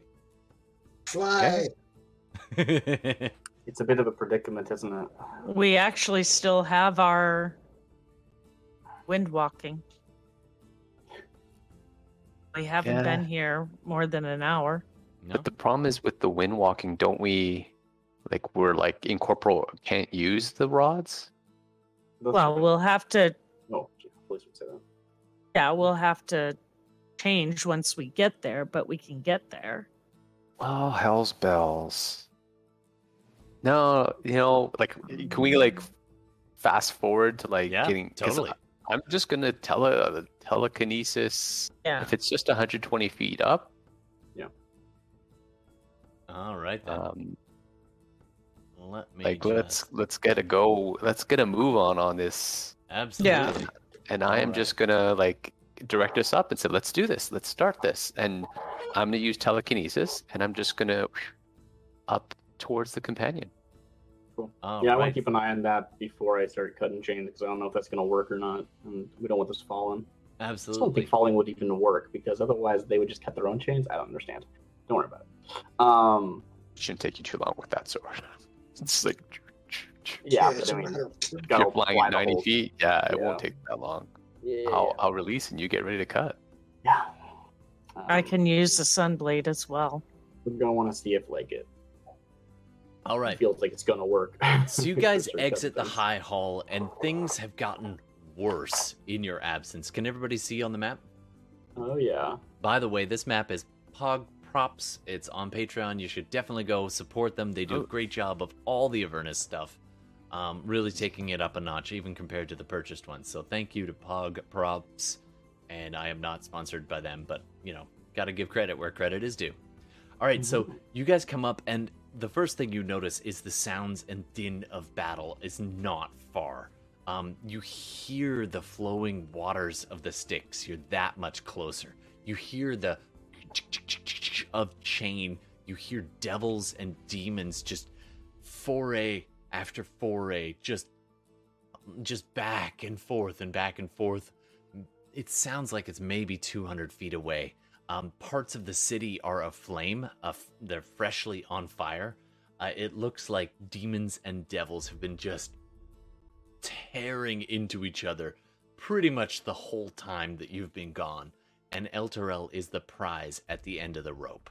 And that rope are these chains ratcheting it down into the um, the Styx.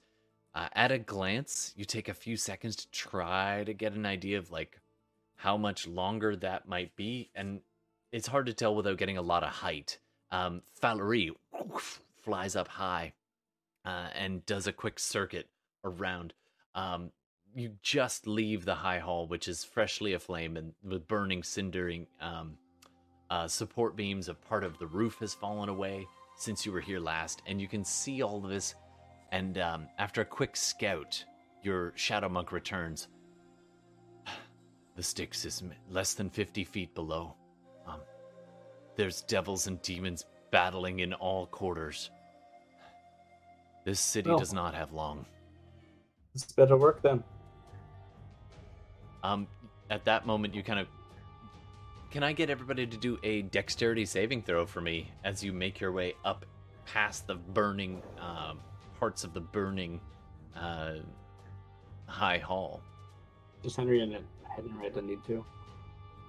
Uh, yes, she does. She's not immune to fire. Okay. Uh. Ben Coom Okay. failed. I thought this was like a falling thing. Do we still No. get the aura benefit of Yeah, you do. Hello. Plus four. plus Okay, five? so Mr. Twenty. oh, it's Four. five. Oh yes, plus, plus five. five. It is now. Which I should update. That's a good point. Okay. Um, That so first it's roll was Felice, so yeah, she's gonna get roasted. Ouch.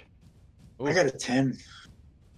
I don't know if I got an advantage or Alright. anything on it or not. Um, Coot and I with ten, that becomes fifteen as you are near your paladin friend. So that pulls you up to you save. You managed to uh, avoid the worst of it. Um, okay. just the ash and cinders, and even after all this time in hell, um, it would be doing uh, 19 points of damage, but instead that's only half because you've made your save. It is fire, by the way, so if anybody's got resistance or anything like that, just let me know. Um, so, Um, Was the uh, DC. 10? sorry, uh, what was Velvet saves. Ben Coom takes I saved, 19. but it didn't do a damn bit of good because I'm. Fire is automatic double. Oh dear. Okay, so I took 19 points. You take 19 good- points. good thing you didn't take gets 40. singed. Yeah, exactly.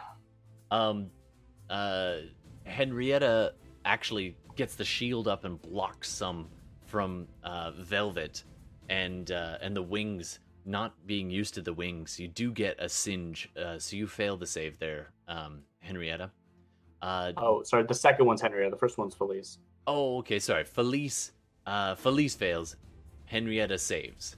Uh, what was with the an- DC? uh, DC's 15. Okay, cool. Um, Gordon, uh, is that fails. with the bonus? Yeah. Okay, so yeah, you fail, so you take 19 fire damage as a as a beam just sparks and heat just cooking everybody in there. Um, and Darmida with a 20, technically a 25, um, you save handily. And do you have evasion or anything? I Uh, don't no. remember. Okay. No, So I you, don't. You'll take half. And did I miss anyone? I think that's It's oh, 19 damage. can somebody roll for Valerie? Uh, so half would be eight, Uh, or no, nine. yeah, half would be nine. And did we get a roll for Valerie? I haven't done it. Okay. Yeah, I don't think anyone's rolled that. Um, Ooh, Half is nine. Okay. Yeah, Rolled so three for Valerie. Oops. three, but it's a dex, so they are proficient. Um, so that's Yeah. gonna probably be like plus eight ish. So Yeah. that's gonna be Uh, eleven plus five. Manages to pass and take half.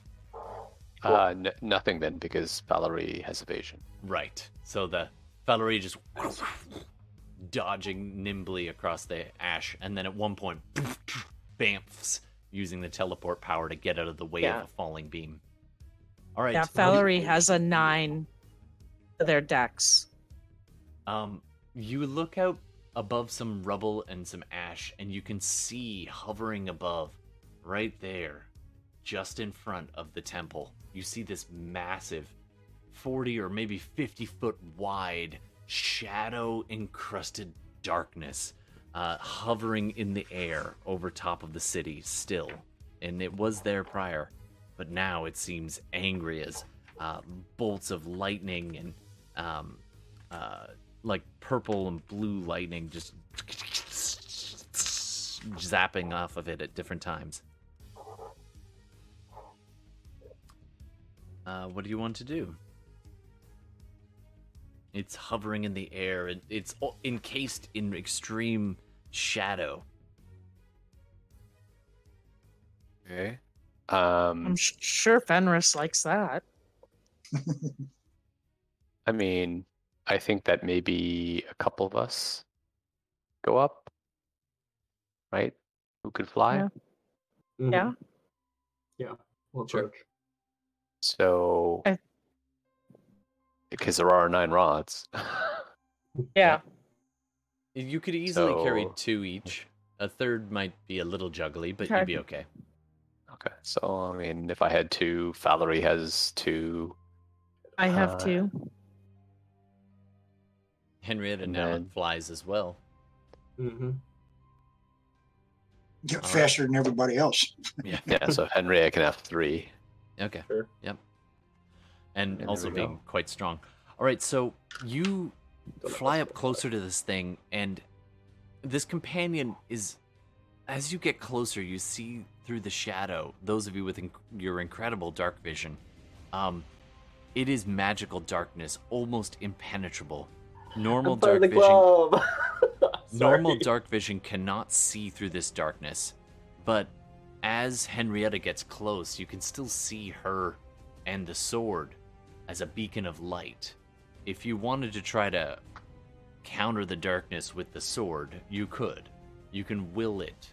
It it, almost calls to you with this this feeling of of hope in the darkness. Cool. Yeah, I will definitely follow if um, any sort of like. I like the choice of the word hope. Like that is a really resonating feeling with um with Henrietta.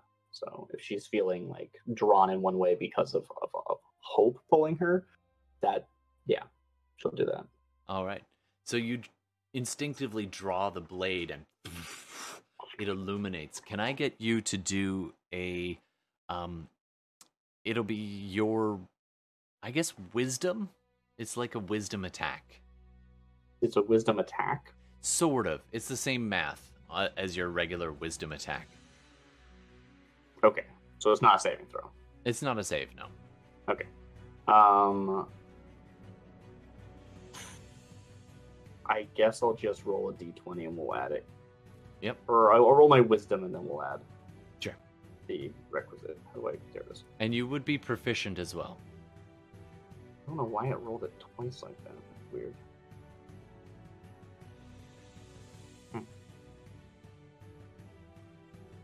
All right, so I guess I'll take the roll. first number, which is a yeah, that's 4. weird.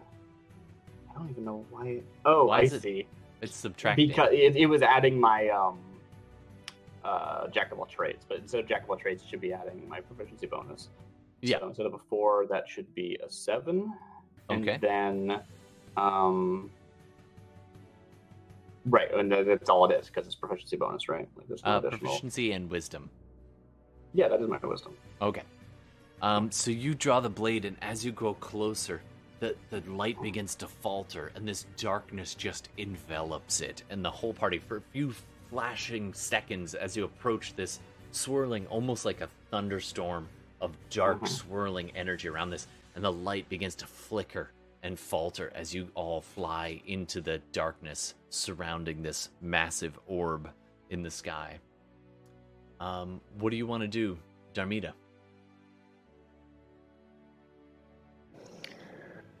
Um, I will look. Oh, I'm already. How am I over there? Oh, because you're flying. that just got I was bizarre. assuming you could just fly over there. No, I. That was weird.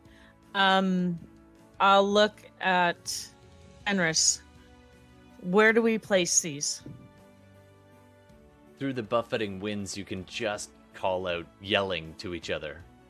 Can't really see each other in the dark very well. Must be a keyhole. I'm kind of looking for an entry point. Um, behind you, you you can see Nishida leap into the sky, these semi-skeletal wings flapping against the buffeting winds, and she ca- screams out into the dark, trying to get uh, the message to you, and eventually um, switches, and it becomes more like a telepathy in your mind. Around its center. Its equator. There should be. There should be there. Gonna look for Then that. I. Yeah, that's what I would look for. I would. All right, can I get you to do a perception to- checks with disadvantage? Can The DC Henrietta see through this darkness or not? I wasn't 100% sure about your description of my special dark vision. Um, actually, Henrietta, yes, you can.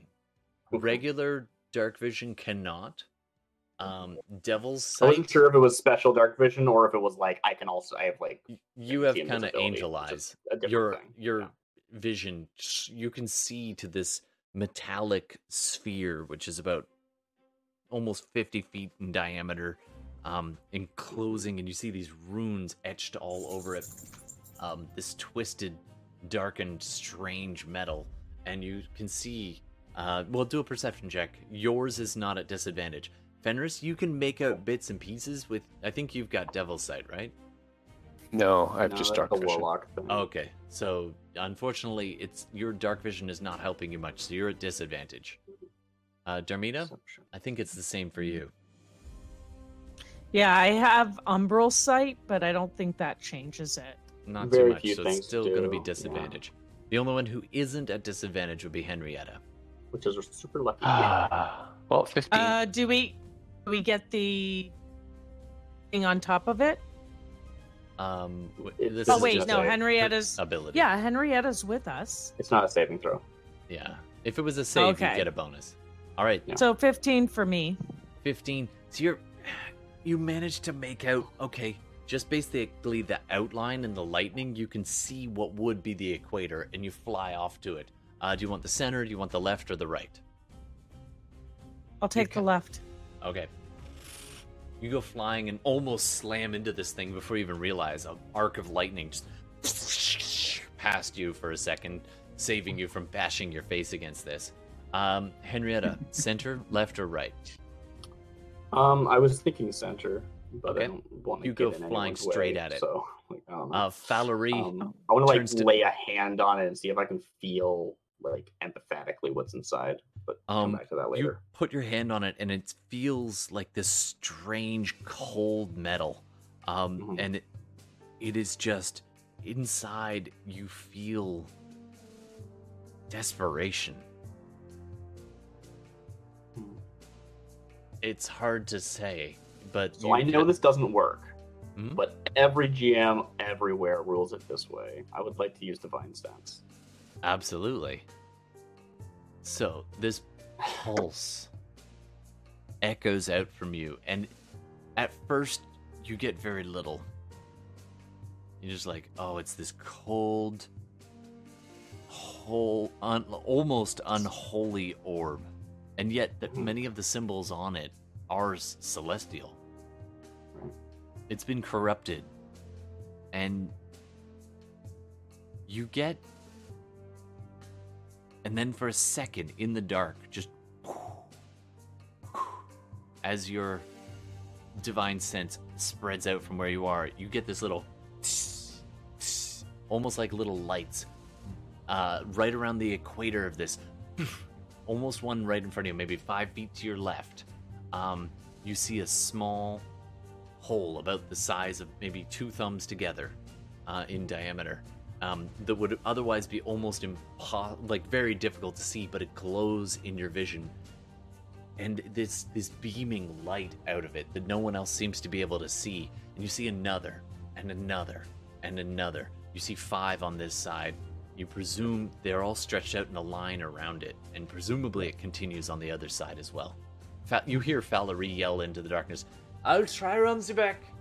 And you just poof, bamps, because it's darkness, so he can teleport. Um, Fenris, the side to the right seems unspoken for. Yeah, I'll do that. All right. So the four of you spread out around and begin scouring along. Those of you who got over, um, over 15 manage to find a spot where this adamantine rod will fit. And Henrietta, as you're looking and this this celestial light is beaming from within, you kind of poke. You get this almost urge to look in. Do you want to look in or not?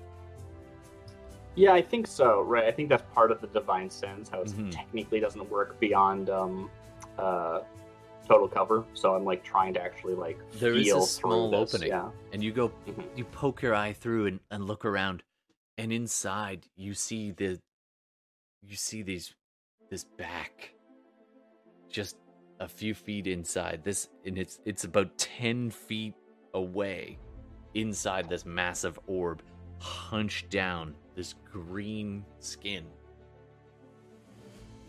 and this and it turns and this pure white eye that's the eye itself is probably as big as your head and it turns and looks in your, your direction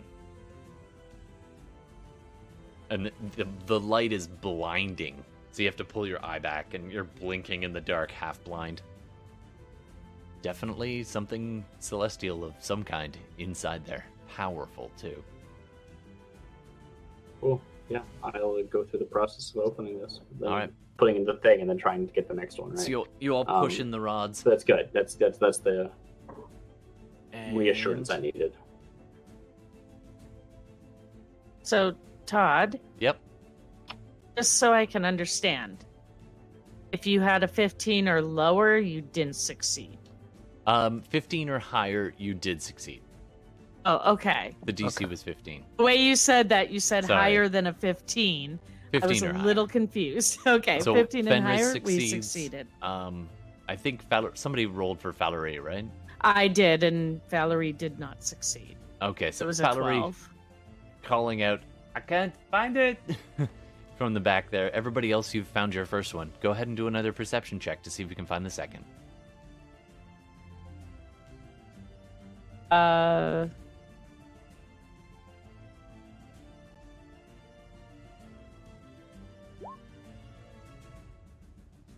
Is it a disadvantage? Um, for you, it's ad- advantage. Uh, no, for you, it is not. Oh no, it is. It's at disadvantage. My bad. Sorry. You have a better Uh, idea there- of where things are now, so I'm gonna say the DC is probably lower. You have an approximate idea of where it should be. so, um, 20. Darmida failed. But Oh. Valerie succeeded this time. Oh, I got it. And it puts it in, and, and the rods begin to glow slightly in the darkness, uh, helping you to be able to picture exactly where this is. Oh, I see. Um, I'm on here twice now. Don't know why that is. It's because Kudenai's uh, camera. Oh, okay. Got. Well, it didn't mess up yours, so I'm. I know it's amazing. Everyone stays still. It's just you get duplicated. I get two of me. That's okay. All right, so. So, um, Um, every everybody, if you've got a, a twelve or higher now, you would have planted it successfully. So Henrietta, boom, gets the second one in.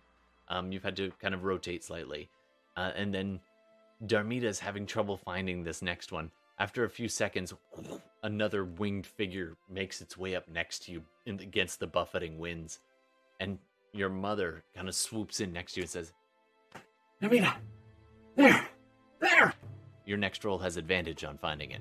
All right, make another one. Or it's a rather it's a straight roll. It's a straight roll then. Yeah, she's assisting. right. All Um, right. In the distance, the sound of battle can be heard. Fuck me. Yeah, no. Uh, do you want to roll for Valerie? Uh, yeah. Um, Valerie does perception, right? And that's gonna be. Pretty, that's trained, I'm pretty sure. Huh? I think Valerie has that trained, sure, so yes. Skill, yeah. it would be um, pretty good. Even Yeah. oh yeah, nineteen. Yeah, that's definitely good. Uh, is it still at disadvantage though? Um, I'm gonna say at this point probably not. Okay. It's then a straight roll. It's nineteen. Darmida's getting flustered. yeah, she's getting all tossed around. Everybody else has managed to find their second one except Darmida. Um, and yeah. you begin to kind of all gather up around and, and step back from this as the orb begins to turn and shift. From below, Oh, you can enough? hear this really bellowing roar off in the distance. Can I do one more? Yep, I want to take a bonus And action, sure. and I hold Um, my sword up, and I know it's already glowing, but I'm gonna use the Channel Divinity Blessed Weapon or Sacred Weapon, or what it's called. Okay. Um, which You can makes also it just glow. will it I don't to know be if that brighter. helps. I'm gonna Um, try there and is see if that actually an helps. ability of the sword. You can save your other ability to Oh, okay. expand the brightness up to 15, 15 and 15. So go I'm Oh, ahead yeah, and I'd gonna- like to try that again. This totally. time- I'm gonna Yeah, re-roll go ahead that. and roll Darcy, uh, your wisdom again. Okay, I don't know why it's a wisdom attack. It's so weird. uh, but I mean, like it's perfectly Or I guess reasonable. it could be charisma. I mean, Yeah, we'll go God. there's charisma. obviously a massive difference between those two numbers. Yeah, it's true. So go charisma. Be sh- you sure? Yeah, I'm sure. All right. Todd, I'm. I'm yeah, gonna use my luck for that Okay. because I didn't roll well. That's a 19. All right. So with that, the brilliant sword of Zariel just shatters the darkness, and it is um, the light fights back the darkness, and you can see the etched metal clearly. Darmida, you would have um, a straight roll, so you and the DC is lower. So what you got a nine? I got a nine, Oh, but and your mother's I, helping, so you have you have uh, advantage now. I got. I okay. So well, I think you should have advantage. Yeah, you're being assisted, and the disadvantage is being removed, which is not the same as advantage. So it should work. And it, the orb is beginning to rotate now as as each one just That's Okay. that'll be harder, but that's fine. well then I get another roll because you do. I used a luck point to roll the nine, And you roll the second another nine. I got two nines in a row, Nice. That's so uh, I used a luck point to do that. So I'm gonna roll my advantage now. Yeah. Absolutely.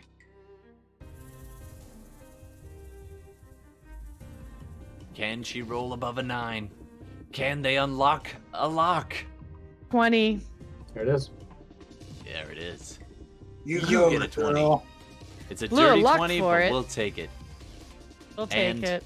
With that, the orb begins to separate, and this line appears around the equator and begins to spread as this brilliant light, the darkness begins to fall away.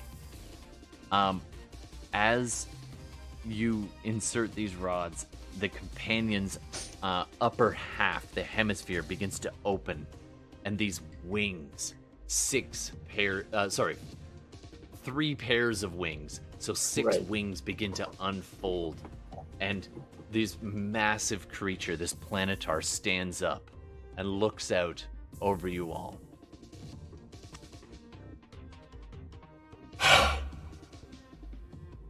Oh, you have freed me. Who are you? Can I ask you a God, is there something Todd? to roll? You're all like, this thing is Well, massive. I had You like get three a- a wishes? hunch. I had a hunch when you first described what was in there.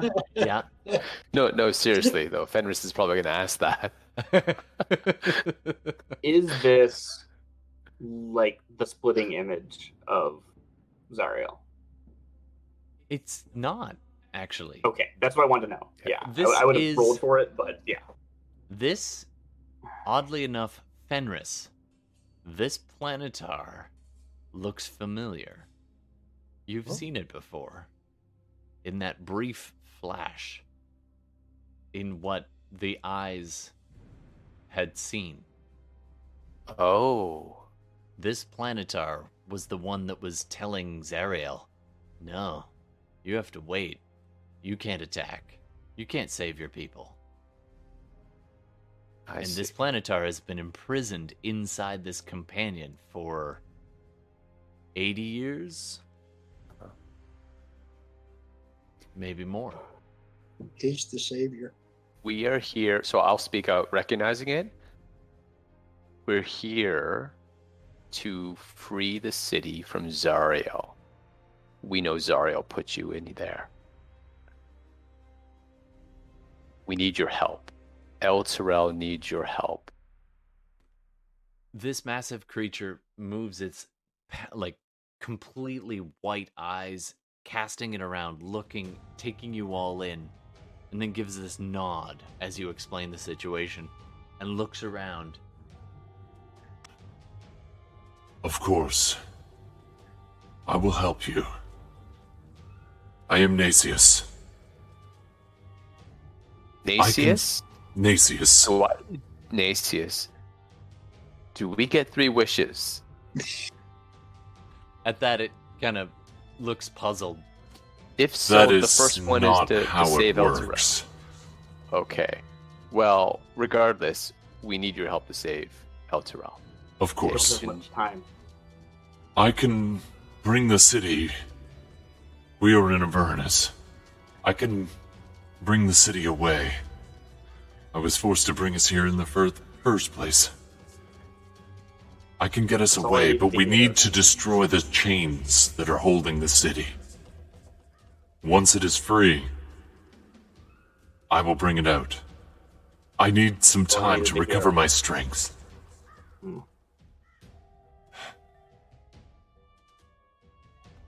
Right. Well, we'll take care of the chains while you recover your strength, and we can get on out of here when uh, when we're ready. And by the way, Zaro might might be on the way over here, so I hope you get your strength back pretty soon. I will try. Thank you, mortals. And it looks at Zariel with a look of. Uh, not Zariel, at Nishida It's like, whoa. with a look of recognition. Nishida. Oh You- yeah, I'm taking out my like I've got my sword. Um, Nishida looks back up at this big creature and says, Do not judge all by their cover, Nacius. A lot has happened while you've been prisoner. Good. I expect a full report in time. Now, if you'll excuse me, I need to get away from this. and it moves away from the companion, the orb, and settles kind of half on a rooftop, half in the rubble nearby, wings kind of folded around and just kind of focusing, and you can see its brightness starting to pulse and glow. Um, all right. Well, Nearby. Hope they don't need too much time. Yeah. Uh, nearby, you hear sounds of battle. You see uh, winged devils and demons flying nearby um, out over the landscape of Avernus. And at this point, not, you're not all there, but everyone else who is on the ground, including uh, Velvet, including Felice, including Benkum, all of them go whoa and go sliding, and quite a lot of the rubble shifts as the whole thing just the all of Elturel ratchets down ten feet lower on one side, and things begin to slide and shift. So I I turn to N- Nishida and and I say, "What binds you? Is it on the ship? Is it on the person?" I have seen it just once. My contract, my sliver of. that binds me here, of cloth, is in a small box, engraved with puzzles. It's in an infernal puzzle box. Used to be kept as a prize on the desk of a certain magistrate. Since then, I've not seen it. I assume Zariel has spirited it away somewhere. Hold on a second. I- I kind of reach in. I have an infernal puzzle box, right? Is it that? I believe you do. Yeah, like You've never managed to get it open. I only tried once and it gave me a. I failed terribly. It gave me a splitting headache. But it was the one that actually was linked when we. I got from basically the. Um, From the What was it, magistrate's the- office. yeah, but it was also with, with Nishida, like the. When we first encountered her. hmm Like it was part of the summoning Right. It was. of. It was. And I'm like, Yep. is it. Oh wow! I still have it all this time. I've never tried again. I- Is it this? Oh, my God. You've had it the whole open it. time. I'm gonna grab it. Well, I'm And gonna try to open I'm it. gonna try to open it. I'm gonna you do it again. I just you can have advantage as you're both hovering in midair next to this. I don't know if you companion. remembered this, but like I've written this down. I've always had it. I've just never tr- bothered. So It gave you what, a splitting headache, almost killed it? you. It's, Um, it was, I'm it's arcane. Gonna have to look that up. Just one second. The infernal puzzle Arcana? box is a Infernal puzzle cube-shaped box. container, five to six inches on a side, composed of airtight, interlocking parts made of a material found in the Nine Hells, you know as infernal iron. Most of it is. There's also bone and horn and strange. Um, it is used to safeguard diabolical contracts between devils and mortals or devils. Um, it is. Um, all right. So lay a hand. it's mundane. It is not magical. Sorry, go ahead, Henrietta. I want to lay a hand on Darmida's shoulder. Uh, do it on actually on. Um, Oh, I thought you were opening it. I'm well. I'm You're giving helping advantage. Fenris. Ah, it's way You're cooler assisting. if you open I'm it, helping. But okay. It's an Arcana check. Fair Remember enough. Arcana. I'm not Arcana. I'm gonna Like, wish you both yeah. luck as I take off and start chopping chains. Okay. But It's I will actually wish you luck, and I will give you a bardic inspiration. Oh, it's investigation. It is. Oh, okay. Uh, oh, y- you go well, in it. that case, then, go for it. Yes, go for it. I, I Cool. give you advantage. All and I will give you bardic Um, inspiration as I go and try and level the And playing that's- field. that's a D8. Yeah, mine's D8 because I'm all a right. level bard. Okay. Um, the DC is fairly difficult. I'm gonna roll that D8. Roll I a sure D8. do. 28. 28? yeah. Hopefully it's not 30. You're shifting and uh, puzzling, and there's ash falling around. You see a chasm age of. The rest of you see um, these two massive Hezrous, um, comp- uh, and then four more just on the opposite end of this. You see a couple of horn devils come in, and they're all battling each other just outside of the high hall. Um, it's getting crowded here, says Valerie. And um, after a few seconds, Dermy's like, just a few seconds more. And with a click, and you're like, you've got it, you've got it, you've got it. Shit! You were ah. really close. Really close. I get a headache? and you wait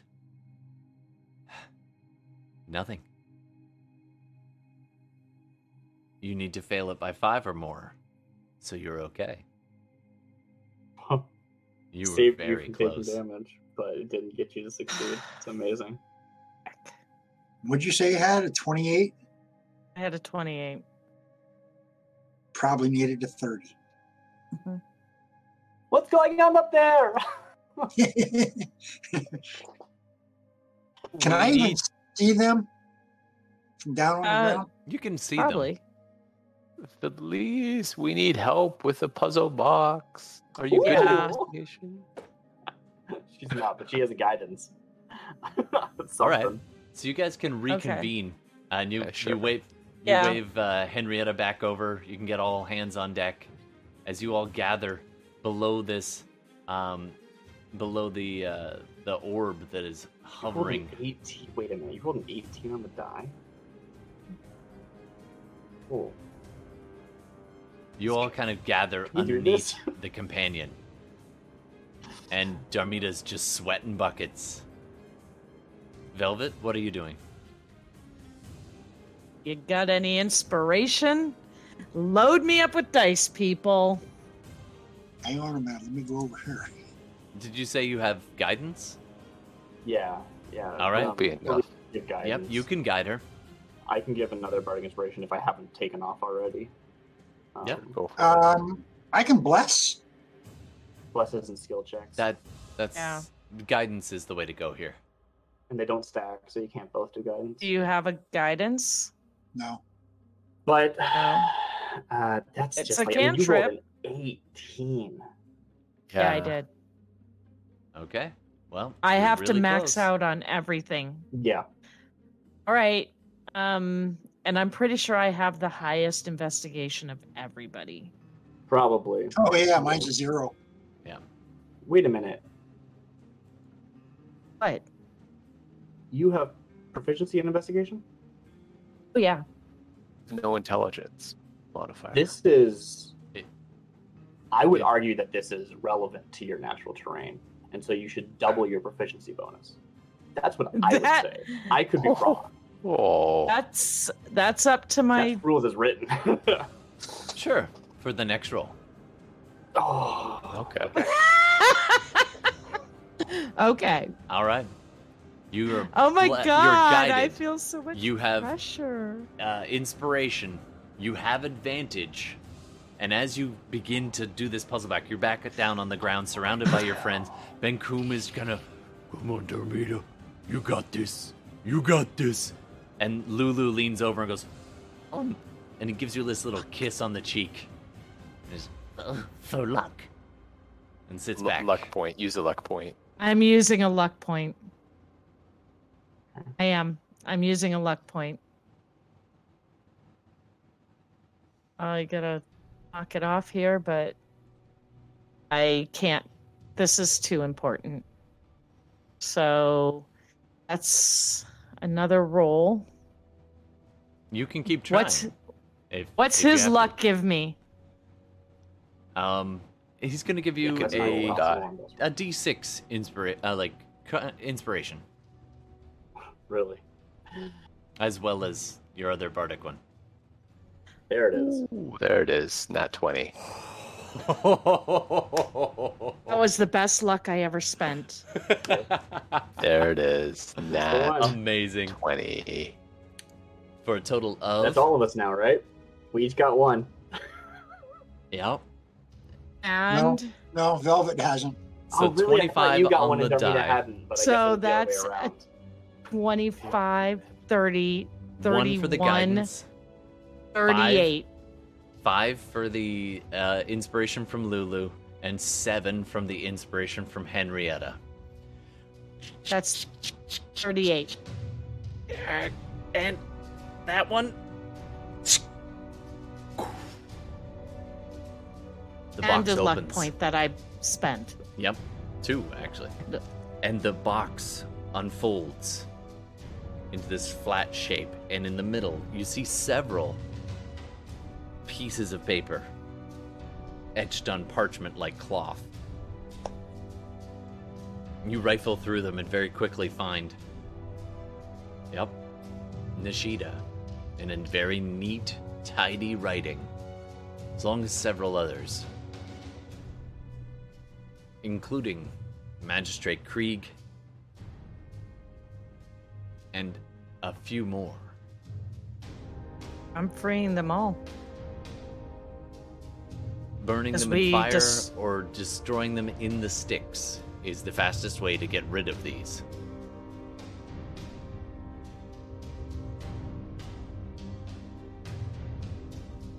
You sure fr- Um, freezing them and shattering them?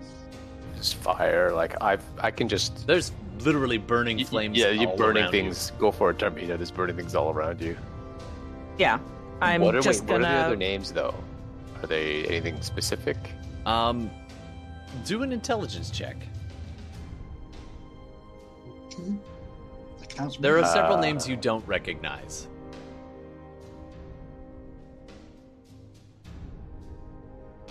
Five. Ah, Okay, I just don't recognize. Whatever. You get you. I will give you. You recognize Nishida. You see, um, like Krieg. You see, Atran. Um.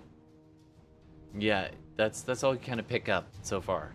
You see, actually, there's one name there that you're like, wait, what? You see Farah, Magistrate. See Farah. and that one, um, it's got this. What? Yeah,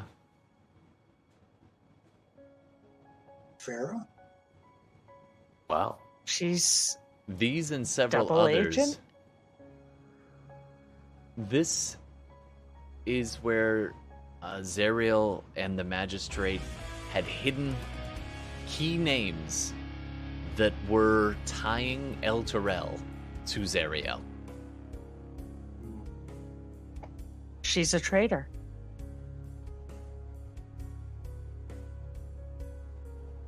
You think back to your time when you first met her, and she seemed saddened and broken, self reflective, and generally. You, you cut back to this quick remembrance of her in the halls below. The- She seemed at the time oddly sad.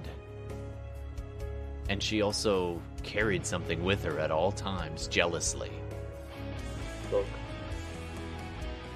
Can't remember what it was. That was some book. Sorry, what was that? It was a book.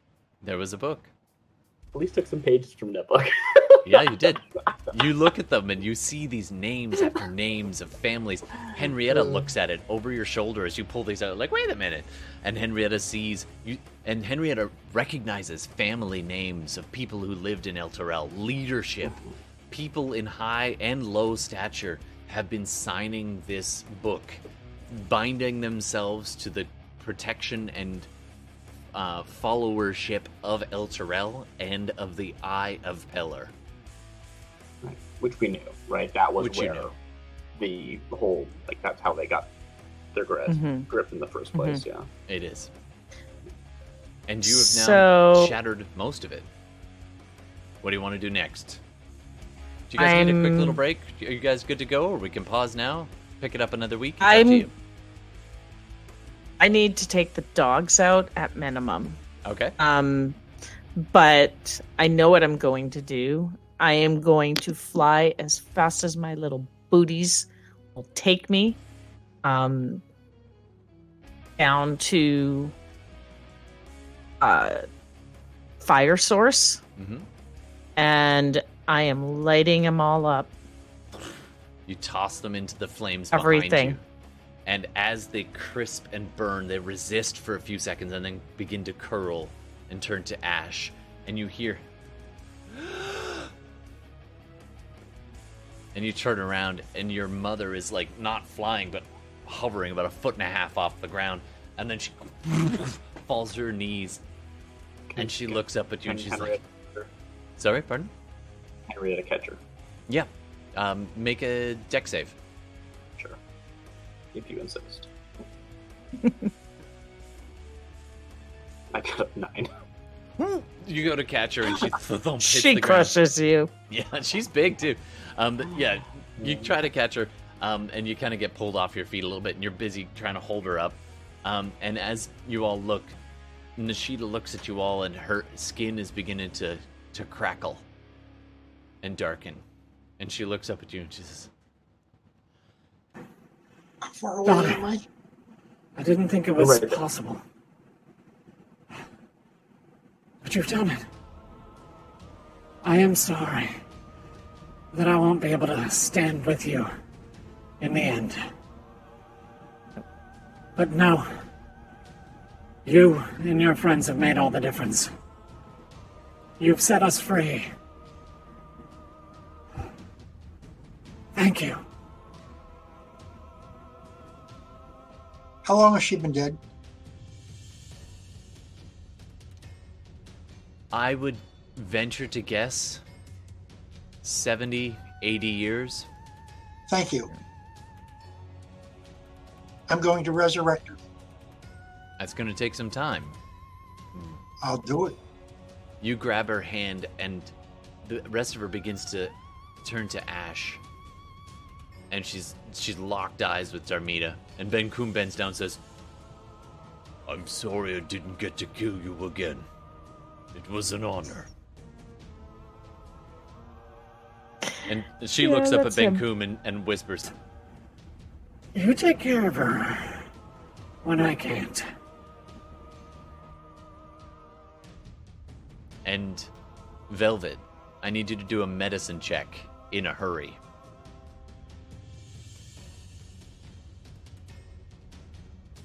Oh, 21. You need to preserve part of her body. Most of it is turning to ash, but if you can save if you can sever something off before it ashes, you might be able to use Isn't- that for resurrection. Isn't she undead? You spare the dying. Yes. No, that Sorry, guys. Isn't she? Is she undead or not undead? She is undead. Then it won't work. Resurrection doesn't work on undead. Rules is written, but well, let's see what happens. But she's undead for He was. the time when she she died to begin with, and that was less than hundred years. Yeah. So if you still have the body, Mm. it might work. All right, Might work. Velvet, I will- thinking quickly, pulls I will out a try dagger. and get her heart. I All will right. try to get a hold of her heart. Oh, reach in there and grab Yep. it. Uh, yes. Go ahead and do a melee attack. You shift half to wolf form again. Just, Uh, melee attack for what? Just a D twenty. yep. Dec- mm, not too high.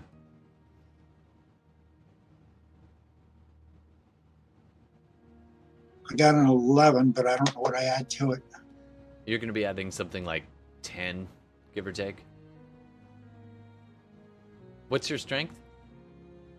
My strength is. Oh, It would be the same as your bite attack. fifteen. Okay. It's plus two. Uh, plus So two, plus proficiency, so that's going to be plus four. Uh, that brings it up to 15, if I did the count right. Uh, seventeen. Yep. 17. All right. So you, your claws just tearing through the brittle front, and after pulling apart some of her armor plates, you pull out this blackened heart, and the tendrils of it um, are still together. And and Nishida gasps,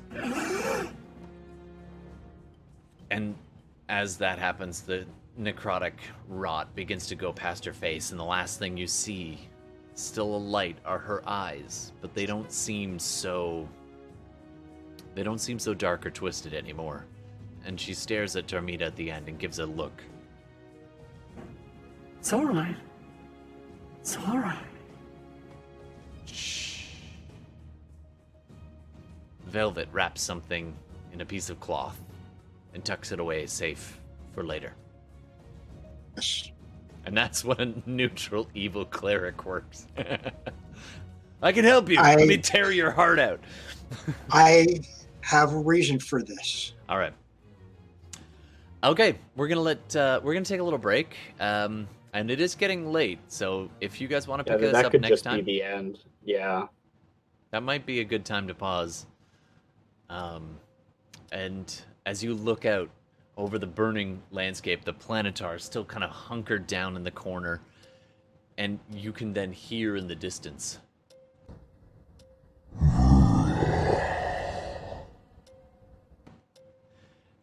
That you hear that demonic cry. You also Mr. hear this Juju? strange.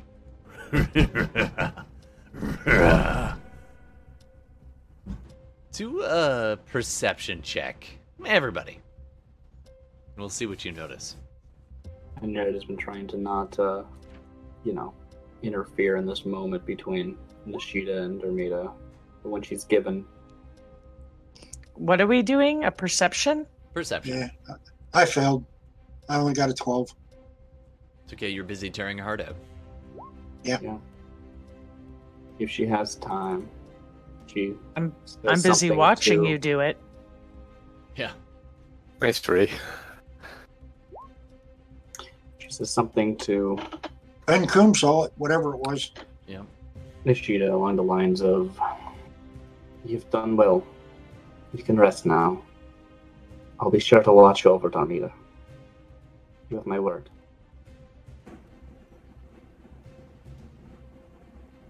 Uh, Valerie She manages just Also before she has- disappears. She gets a look at Henrietta and has a slight great smile. perception. And then, sh all right. So most people are very distracted uh, So by what's going on.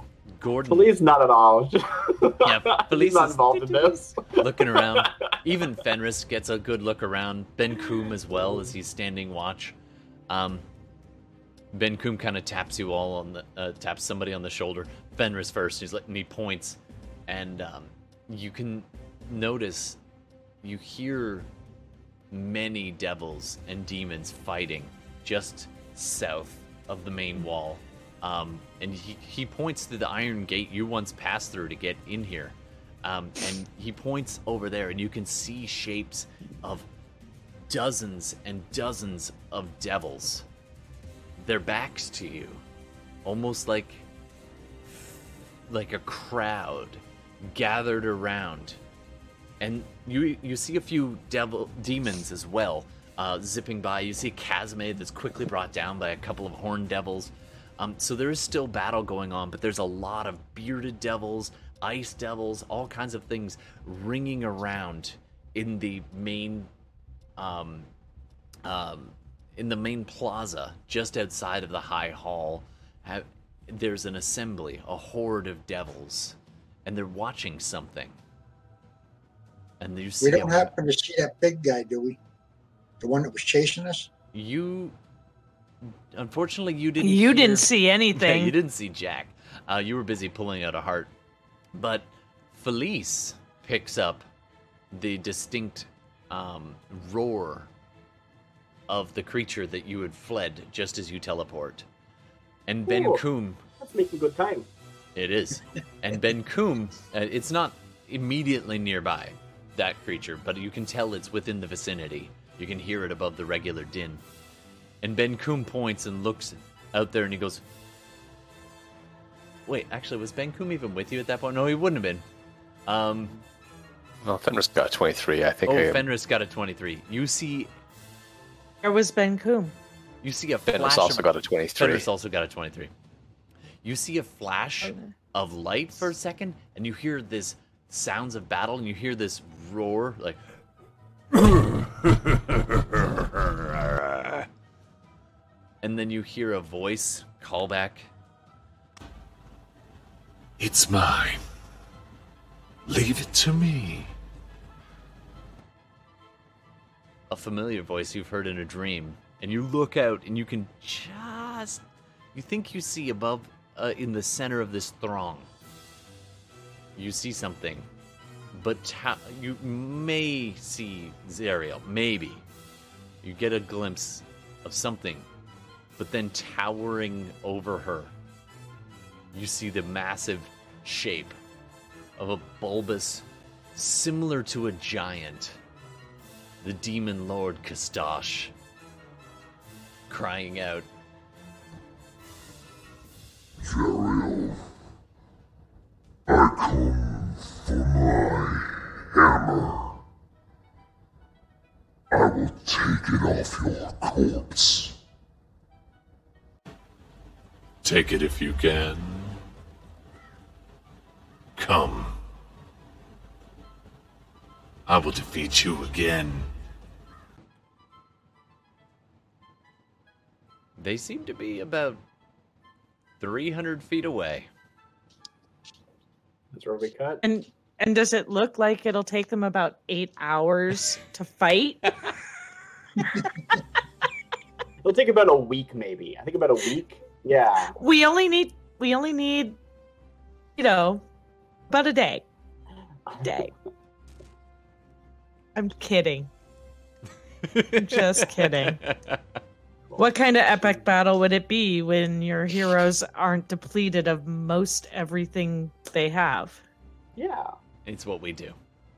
It's what What's we the do. point otherwise? I mean, we right. still have we still have an objective to do also. The You do. chains. oh Yeah, yeah, we job. have to. Yeah. I can't help. Oh no. Uh, that's probably where Ben Kum went was to deal with chains. Yeah. Well, you guys can figure that out as this becomes. You see Kostchtchie leap off of a building on which it was basically climbed up onto, leap off, and you see Zariel pull out this massive maul and just line up like a baseball bat. And they just meet as this massive demon leaps towards her, and the hammer swings upward to meet it right in the face, and smash cut. Yeah. Ends like a trailer. Exactly. Okay. Right on. Cool. Right on. Good game, everybody. I wasn't sure if this was going to be the end, but we're definitely getting real damn close. I'm. I think like the next one's probably it. It has to be. I think Has to be. It's it's gonna be the fight, basically. Yeah, like we've just freed the planetar. It's gonna get us out of here. There's a big fight. Oh, I don't know okay. where Haruman is. but- There is a couple of things. Hold up. No. There's really something that. we kind of skipped over. The Planetar was thankful.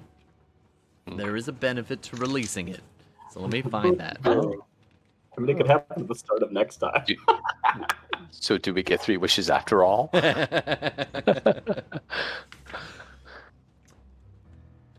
be told awesome. you, it's not that kind of. Ugh. Ugh, Yeah. don't make us rub your belly. The other planar being gave But it's been 70 on. years. I want a belly rub. Nasius. Yeah, rub your head and pat your belly. Yeah. Lower. All right, I'm gonna stop now. oh, Dream on. All right, it's in here somewhere. It is in here somewhere. I feel I'll like look that up. next time. We Yeah, don't we'll, we'll now. figure that out next week. All right. Okay. Thanks very much, everybody. We did not battle, but you did do a lot. No. No, no, I think Uh, we did what Darmida wanted to do, You know what's Yeah. funny? and I totally forgot you'd been carrying that damn puzzle the whole time. yeah. I didn't know Really? those contracts in there. Good job, Fenris. That's so funny. I, I had assumed funny. that like you knew that Todd, and you were like, you know what? I just want to fast forward this. What's a thing you have on you? Nope. this is Nope. Nope. This is oh, that's so where it was. wow. It's Wow. amazing. Now, So we've had it the I mean, it whole was time. hard. it Yeah, might was a not have been 30. Nishida's. Yeah. Yeah, DC 30. I probably handed I probably modified that, but yeah, it's um it's a thing. It's kind of poetic. It really was actually a box I picked up when we first fought Nishida. Mhm. Yeah. Mhm. Yeah, yeah, yeah. And that kind of makes sense because they were summoning her. So Yeah, 'cause they were how better her. to summon her? Yeah. Contract. All right, so we're gonna need a name. Uh, internet, uh, or you guys, we need a name for tonight's episode. Also, yeah, it wasn't Ocean vote for Six Six MVP. Six. if We you didn't It that. wasn't. Yeah, no. There I was no one. Ocean six six six to it. All hell broke loose. want. That's pretty good. I'm liking that. Have we had that one before? I I don't think, think we so, have. right? I don't know. Have we? We've had so many It's one hell of those puns. like, there's so many hell puns. they all Oh, wear the thin. hell puns. Well, con- considering that big guy just came out of nowhere on us, that was all hell breaking loose right there. all celestial breaking loose. Um, yeah. Anybody who's watching, you're more than welcome to uh, suggest. I think I kind of like all hell break loose. I think we've used it. Uh, just in case we have, let's let's see. Oh, let's part workshop two. something else. Part two. Perfect. Part two. The hellier, Part two. misleading. the helliest. I'm supposed to watch these two in a row and back to back. What is that? Um, Uh, just in case it is One's taken like- already. Any other suggestions? Not from me. about I get by with a little hell from my friends. You- they did get by with a little help from their friends. Like that 30 would not have happened. Oh. yes, Yalfin's in, in the audience. Yeah. Get Of by. course. Yep, Yaufen, thank you. Thank you very much. Always. Uh, as always. Um, also, internet, don't forget to tune in uh, either after the fact or uh, live on Thursdays. We have a podcast, we have YouTube playlist if you want to catch up on anything we do. Um, we're on Podbean, we're on iTunes, we're on all kinds of stuff. So if you like listening to your podcasts of D&D games, just like I'm, I'm super addicted to all kinds of them. Um, so please feel free to check that out. Uh, all of our stuff is there, all the way back from episode one and onwards, and um, and we are morally ambiguous, clearly, and uh, we are happy you could join us. Uh, very much shout out for all the people making suggestions live. Thank you, Yaufen, um, and thanks for joining us, uh, Kudnai and and all of you very much, and Archie there, um, not Archibald, but Archie the dog. Actually, they're both here. Um, because it's about It's time. 40 minutes after their break time. Oh yeah, they gotta. Yeah. so they they're gotta go. both like on on me. Yeah. So Mom, thanks very gotta much, everybody, and we will see you uh, next week with what very well could be the finale. Absolutely. Let's Thanks, everybody. Take care of yourselves. Same time, same bat channel. I exactly. Um, take care of yourselves. Take care of each other, and be good. Roll some dice, and good luck. I think everybody got the twenties tonight. Night of the living twenties. All right. Good night. Did I finally get one? I think you did. Didn't you get a 20?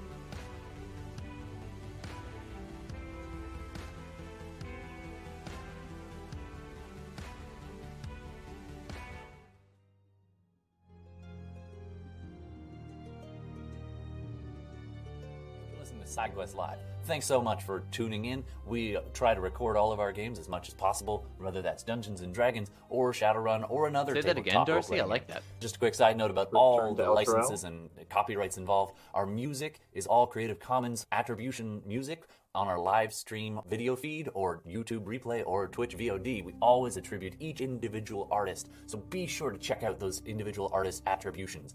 Lots of love to so many people who make their work available so that we can do what we do. So thank you. It influences our game. It makes it immeasurably better. So so much appreciation for them. Let's not forget the makers of the games. Dungeons and Dragons is copywritten by Wizards of the Coast. They own it. They make it available to all of us to play, and it's wonderful. We are in no way affiliated with them, and nor do they endorse this podcast, but we are very appreciative. The other game we often play is Shadowrun, which is Catalyst Games, and again, we are not affiliated with them, and they do not endorse us, but we really appreciate their game, and we hope you appreciate our game. Thanks so much for tuning in. Don't forget to check us out on Instagram and Twitch and YouTube, and watch for those live games once we're streaming them out. And of course, we do accept suggestions for names, so please hit us up on Instagram and name our stuff. All right, thanks so much. I'm Todd, and this has been SideQuest Live. We'll see you again soon.